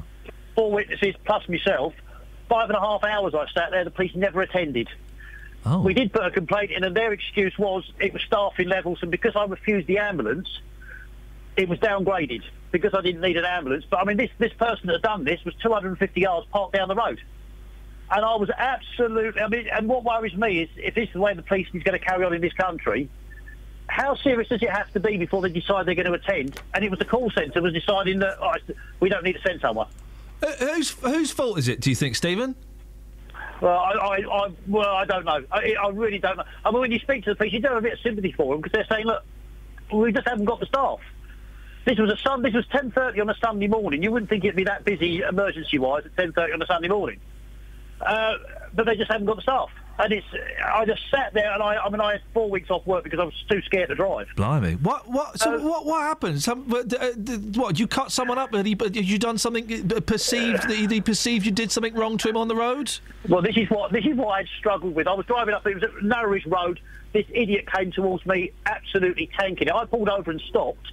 He went past me with all four wheels locked up because he was at high speed. Yeah. And I just I didn't do a thing. I just looked in the mirror and I thought, what an idiot, and carried on. Got to the crossroads. Next thing I know, he's overtook me, jumped out of the car, smashed all the windows on the van, jumped back in his car and shot off.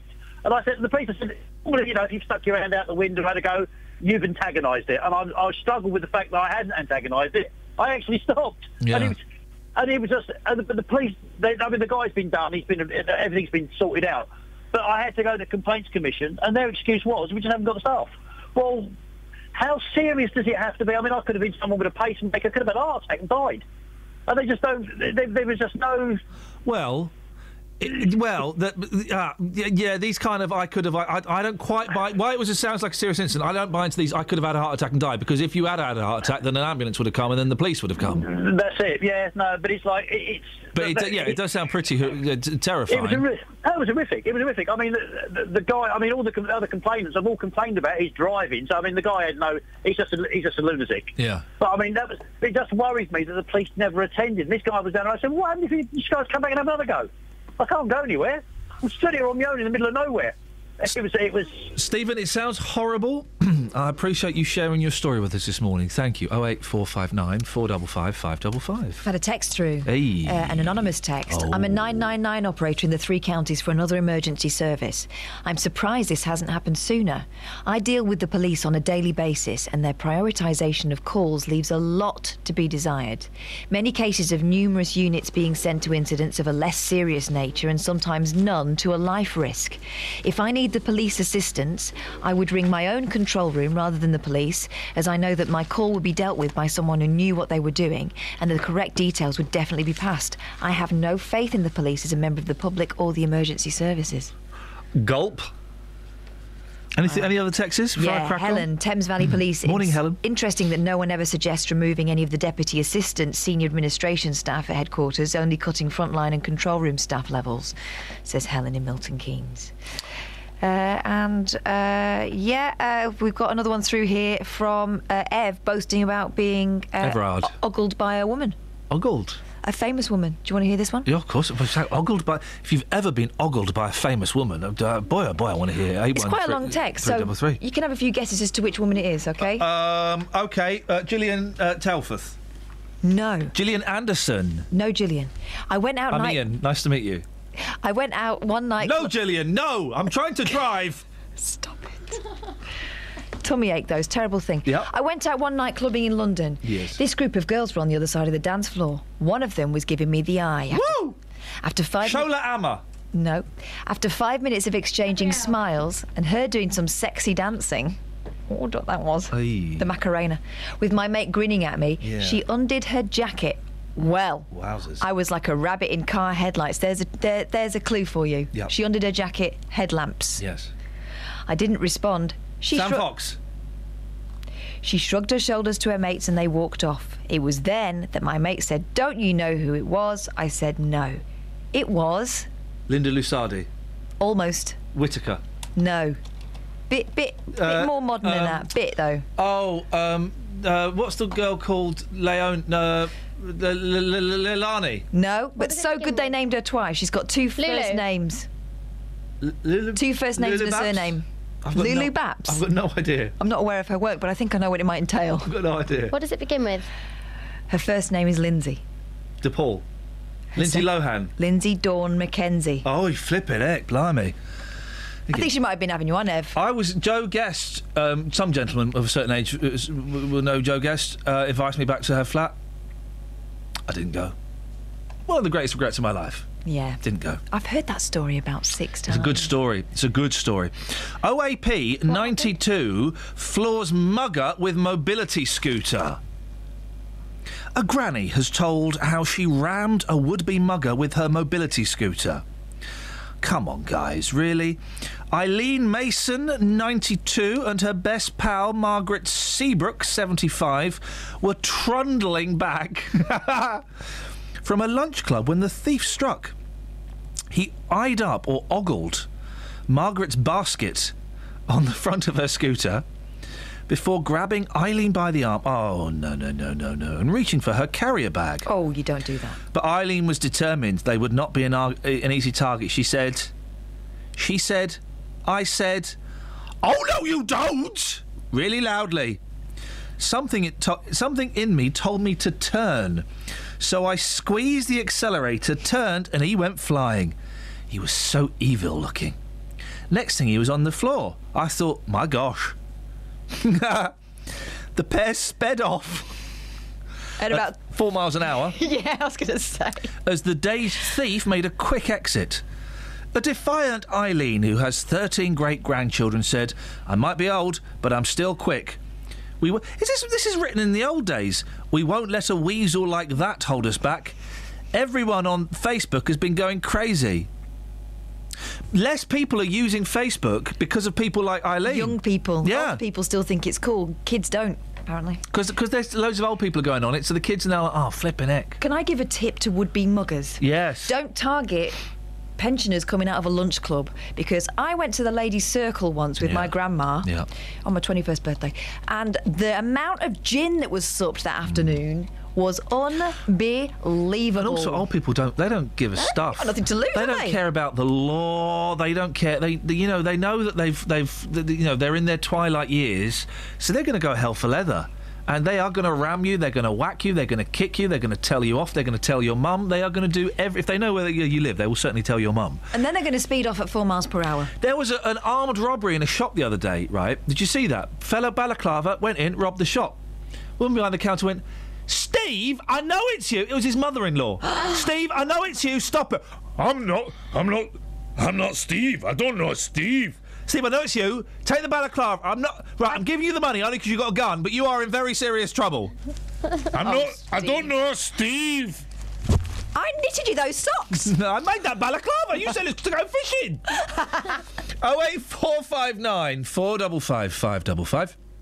Uh, you can send me a text eight one three double three. Start your text three CR or Iain Lee Iain Lee at bbc.co.uk. We'll speak to Dealey in a bit. Let's get the trav.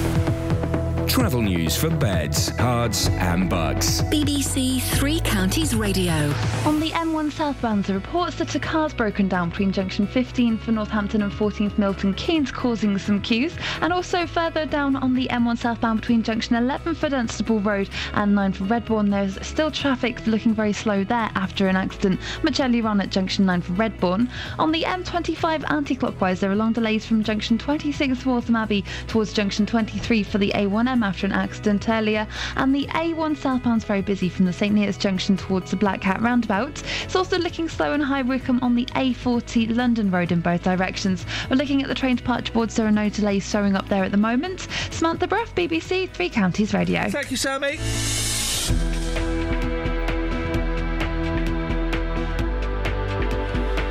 Eight forty-five. Hey, we nearly made it to the end again. It's Wednesday, the fifteenth of April. I'm Iain Lee. These are your headlines on BBC Three Counties Radio.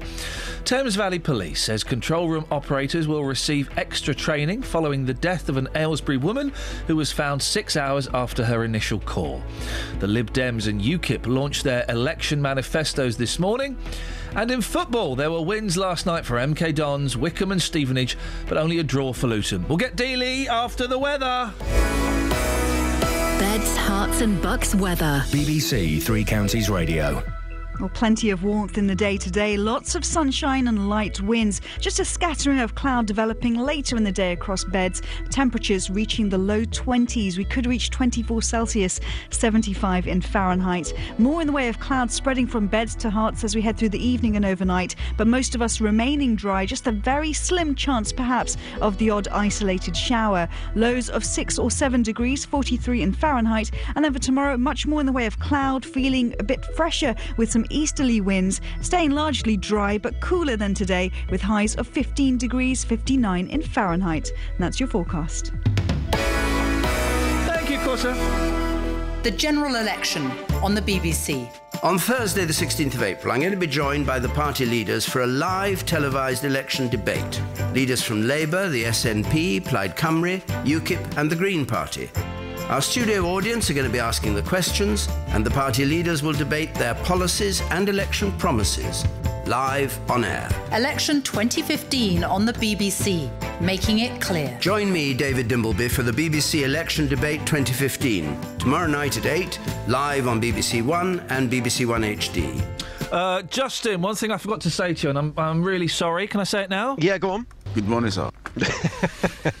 Voices from the streets. Don't you just love them? Oh, mate, that's the title of your next album, Voices from the Streets. Mm, Yeah, good Ha- have you recovered from uh, Kiri's um, stalk, um, uh, romantic? Uh, what, you, life becomes perfect. Yeah, yeah, I have to say, uh, for those that missed it earlier on, go back on the iPlayer because uh, oh, it's that in the podcast, was, uh, mate. yeah, that was No, unique. I've got to say, the podcast this week, Mm. it's a JD special. It's pretty much a JD solo show. Thank you very much. it's, it's, you're absolutely welcome. It's well deserved. Thanks, boss.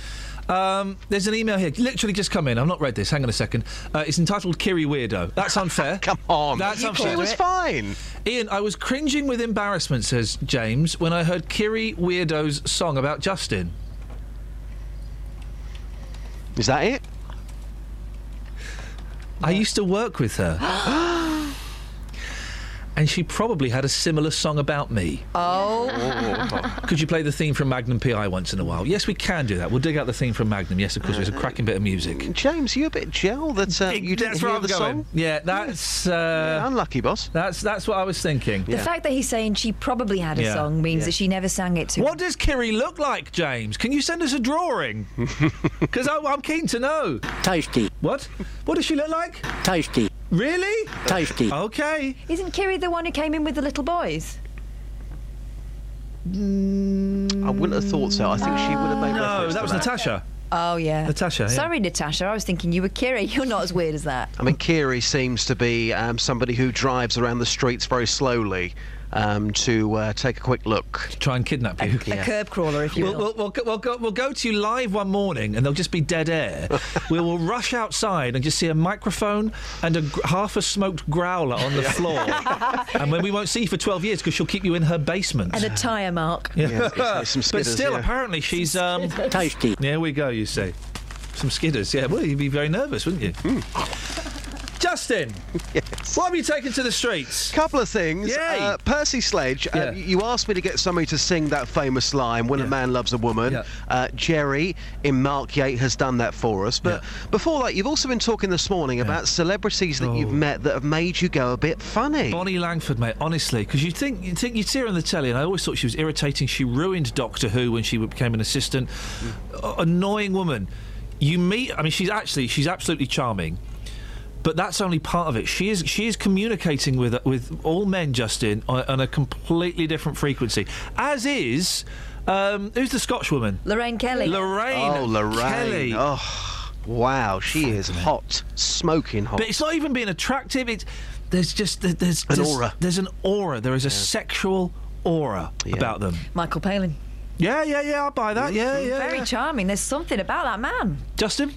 I've taken this one to the streets. Um, celebrities who have made you go a bit funny, and you are going to love this man who talks about a certain Spice Girl.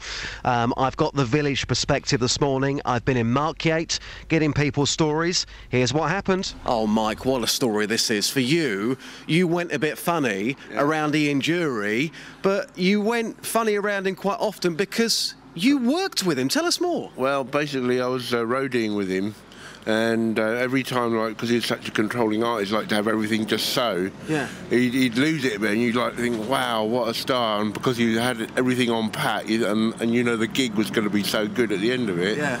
You thought, "Wow, I've got to get everything right." You know. So, what I mean? you as a person, whenever you saw him, Yeah. you, you, you completely changed. Yeah, exactly. I was like, just in awe of the man. You know what I mean? I was just like, he was just something else. God, that must have been amazing, though, to be such a fan and um, to work with him like that. It must have been incredible for you. Yeah, well, I loved it. I loved every minute of it, but like, you st- didn't stop me still being in awe of the man. He was just something else. He was just Love that story.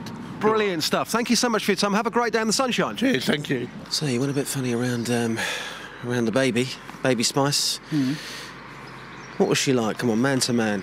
When you were Tasty. Say- say? Tasty, tasty. Yeah? Yeah, tasty. You lost it. I can understand that. So you, Tasty. you're saying out of ten, you'd score a ten out of ten in the flesh? Definitely, yeah. Tasty. Hang on, I've got to go, so I want a bus. Yeah, no problem. Enjoy the bus. Take care. Cheers, cheers. Thanks, sir. Cheers. Tasty. So I'm confused, Justin. Did he think she was tasty or not? Yes, very tasty. Baby you lost it. Spice. I, I, I met Baby Spice. Very attractive young lady, actually. Yeah. Hasn't got that aura about her. She, so she's no Bonnie. Is that what you're saying? Yeah, she's no Bonnie. Uh, okay, I'll tell you another one. Go on. Aguilera. she's got. She has got. Ex Dina. Yeah, yeah, yeah, yeah, yeah. She is. She is just sending out signals, sending and receiving signals all the time. I it must wonder be whether exhausting. it's a child star thing because they've got to be on all the time. well, Lorraine Kelly wasn't a child star, mate. So that's your theory shot to pieces. Oh. I mean, that's one of the worst But she was a star in the 80s, so if she's still famous now. She must be. Get your, can you get your theory? Toss it up in the air for me. Go on, throw it up. Okay, here we go. There we go. Oh. Harsh. Yeah, well, it was a terrible theory. Very harsh. Um, also this morning, talking Yeah. about uh, Percy, Percy Sledge, who's passed away at the age of 74. From one Percy to another. so uh, we did our tribute package earlier on, and uh, you gave me the mission of finding somebody who had a decent voice, correct? Well- you No. wanted that line. that was it at all. yeah, go on. Okay, so we've got some audio coming up here from the radio car. This is Jerry from Markyate's, who took on the challenge. Listen to this. When a man loves a woman. Woo! Give this lady a round of applause. Come on, can we have it once more? When a man loves a woman. Not so good the second time. Hi, thank you very much. Eve sounded like a girl, that fella, Jerry. What's a woman? Uh, Jerry. I can do it. I can do it. Hang on a minute. Maybe. What are you putting that face for? She's laughing at the joke she made. What joke? Oh, a woman. I'm yeah. just laughing at the fact she went up. She went. Well, the first one was in tune. Second one, well, she was freestyling. Here we go. I'm not going to do it high. I'm going to do it proper. We'll, we'll, we'll do it, and I'll, I'll judge who's the best. It'll be me. When a man loves a woman. What's a woman? that wasn't bad, but that was actually good. That was good. That Kels, was let's have yours. No. Okay, Catherine. Okay. I've got to say woman. Don't just do it properly, mate. When a man loves a woman. you flipping idiot. Just go on, you have a go, mate. You show him how it's done, Okay, fella. Come right, on. As I've met the man. Yeah, he he sang it to you. Yeah, he sang it to me. So I'm going to take myself back to that moment. Okay. Percy, this one's for you. When a man loves a woman. Give me that again, because I don't, I can't quite believe what I heard. Sing that again. When a man loves a woman. No, I, I, I, I, I did hear that, Justin. Wow, you're all right. Yeah, I'm fine. It's, it's, it's the use of a mic, you see. When you're singing, you have to um, use the When a man loves a woman. I don't think I've ever had a woman. Oh, stop, I'll stop myself there. Justin, see you later. Thank you, boss. Ta- ta- ta. Good work, good work. I can do mine now if you want. Go on. Oh. Tasty. There we go. oh, no, there, hang on. Well, that was great, uh, I know. Kelly. Sorry? Mm, all right. Other things that make us happy. Oh, yeah, squeezing a spot at number 47. Yeah. Squeezing the spot. Squeezing the spot. The thing that makes me really happy, you want to take that up a little bit? Squeezing someone else's spot. A woman squeezing a spot on my back that I can't reach because the makes the popping noise. Oh, and then they show you what they got. yeah. You know you really love someone if you will do that. 36 is wrong. The smell of a new book. No, no, no. The smell, of of an an old old book. An old book. Uh, popping bubble wrap. I think that's overrated.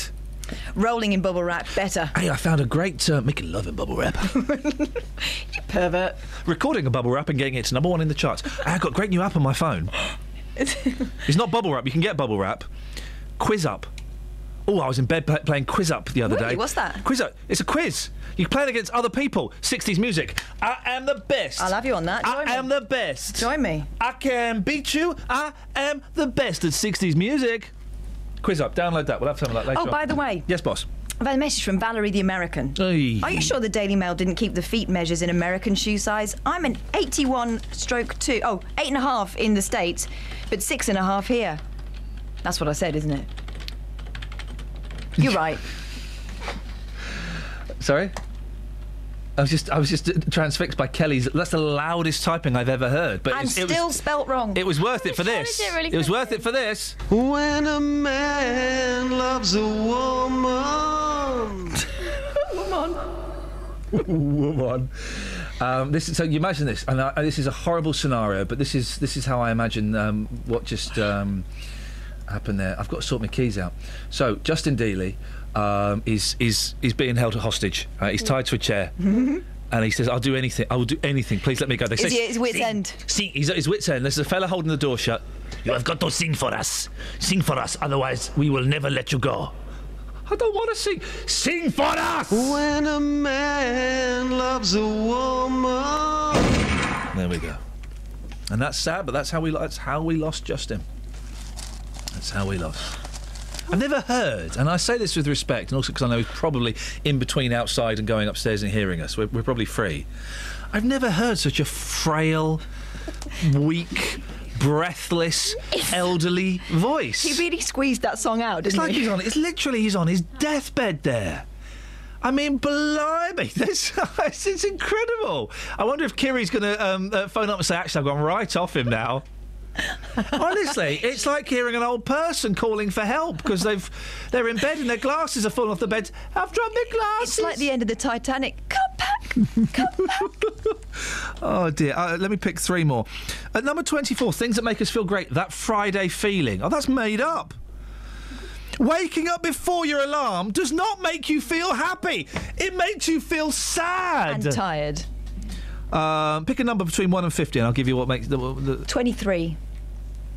Oh no, I'll have this. Yeah, this is a nice one to end on. A soothing massage. Travel news for beds, cards, and Bucks. BBC Three Counties Radio.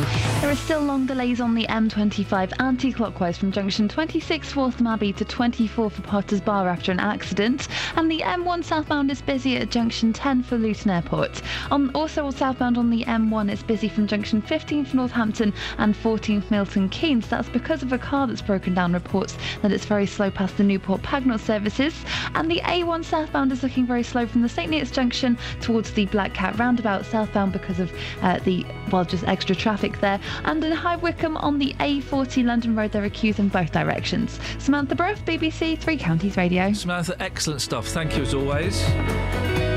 That's it. That's your lot. Don't forget, guys, the podcast. I think we've explained well enough over the past few days what the podcast is. Basically, it's a short version of the show, the best bits from the week, with extra bits in there. Go onto the internet and type in Iain Lee BBC podcast. It will pop up. Don't forget, a very sad day today. Of course, today was the day we lost Justin Dealey. When a man loves a woman. Local and vocal across beds, Herts, and bucks. This is BBC Three Counties Radio. Thank you, Iain. Good morning. Welcome to the JVS show. I'm Jonathan Vernon Smith. It's Wednesday, it's nine o'clock, and coming up on today's big phone in, do you have any sympathy with Thames Valley Police for not attending Susan's 999 call? Police watchdogs have criticised Thames Valley Police for the time it took to respond to a call from a woman who was eventually found dead. Susan James dialed the operator. They alerted the police, and six hours later, officers went to her home in Aylesbury where it appears she'd taken her own life. The call handler categorised the 30 second, almost silent call as urgent but not immediate, as there was no history of emergency calls from the house. Well, we now know officers were dispatched before six hours, but their vehicle was diverted to an emergency elsewhere on what was a very busy night. Well, after nine, I'll describe what happened that night, and I want to hear from you. Do you have any sympathy with Thames Valley Police for not attending Susan's 999 call? Here's my telephone number. It's 08459 455 555. This is the JVS show. On BBC Three Counties Radio. I'll take your call in just a second, but first, let's get the latest BBC News. It's one minute past nine. Here's Simon Oxley. The headlines Police make training pledge after death of Aylesbury woman, lorry driver killed in M1 crash, and wins for MK Dons, Wycombe and Stevenage. BBC Three Counties Radio. Thames Valley Police say control room operators will receive extra training after the force was criticised for failing to respond to a woman's emergency call on time. Susan James was found dead when police arrived at her Aylesbury home six hours after her initial call. The Independent Police Complaints Commission concluded that staffing and training of operators was inadequate. Former Thames Valley Chief Constable Peter Neyroud says planned cuts mean more lives could be put at risk. Once you start uh, getting down to the kind of levels of resources here, you will not be able to resource some calls. And you know, if that call happens to be someone who's thi- as in this case, uh, significant risk, or indeed it could have been a domestic violence incident, then you are definitely going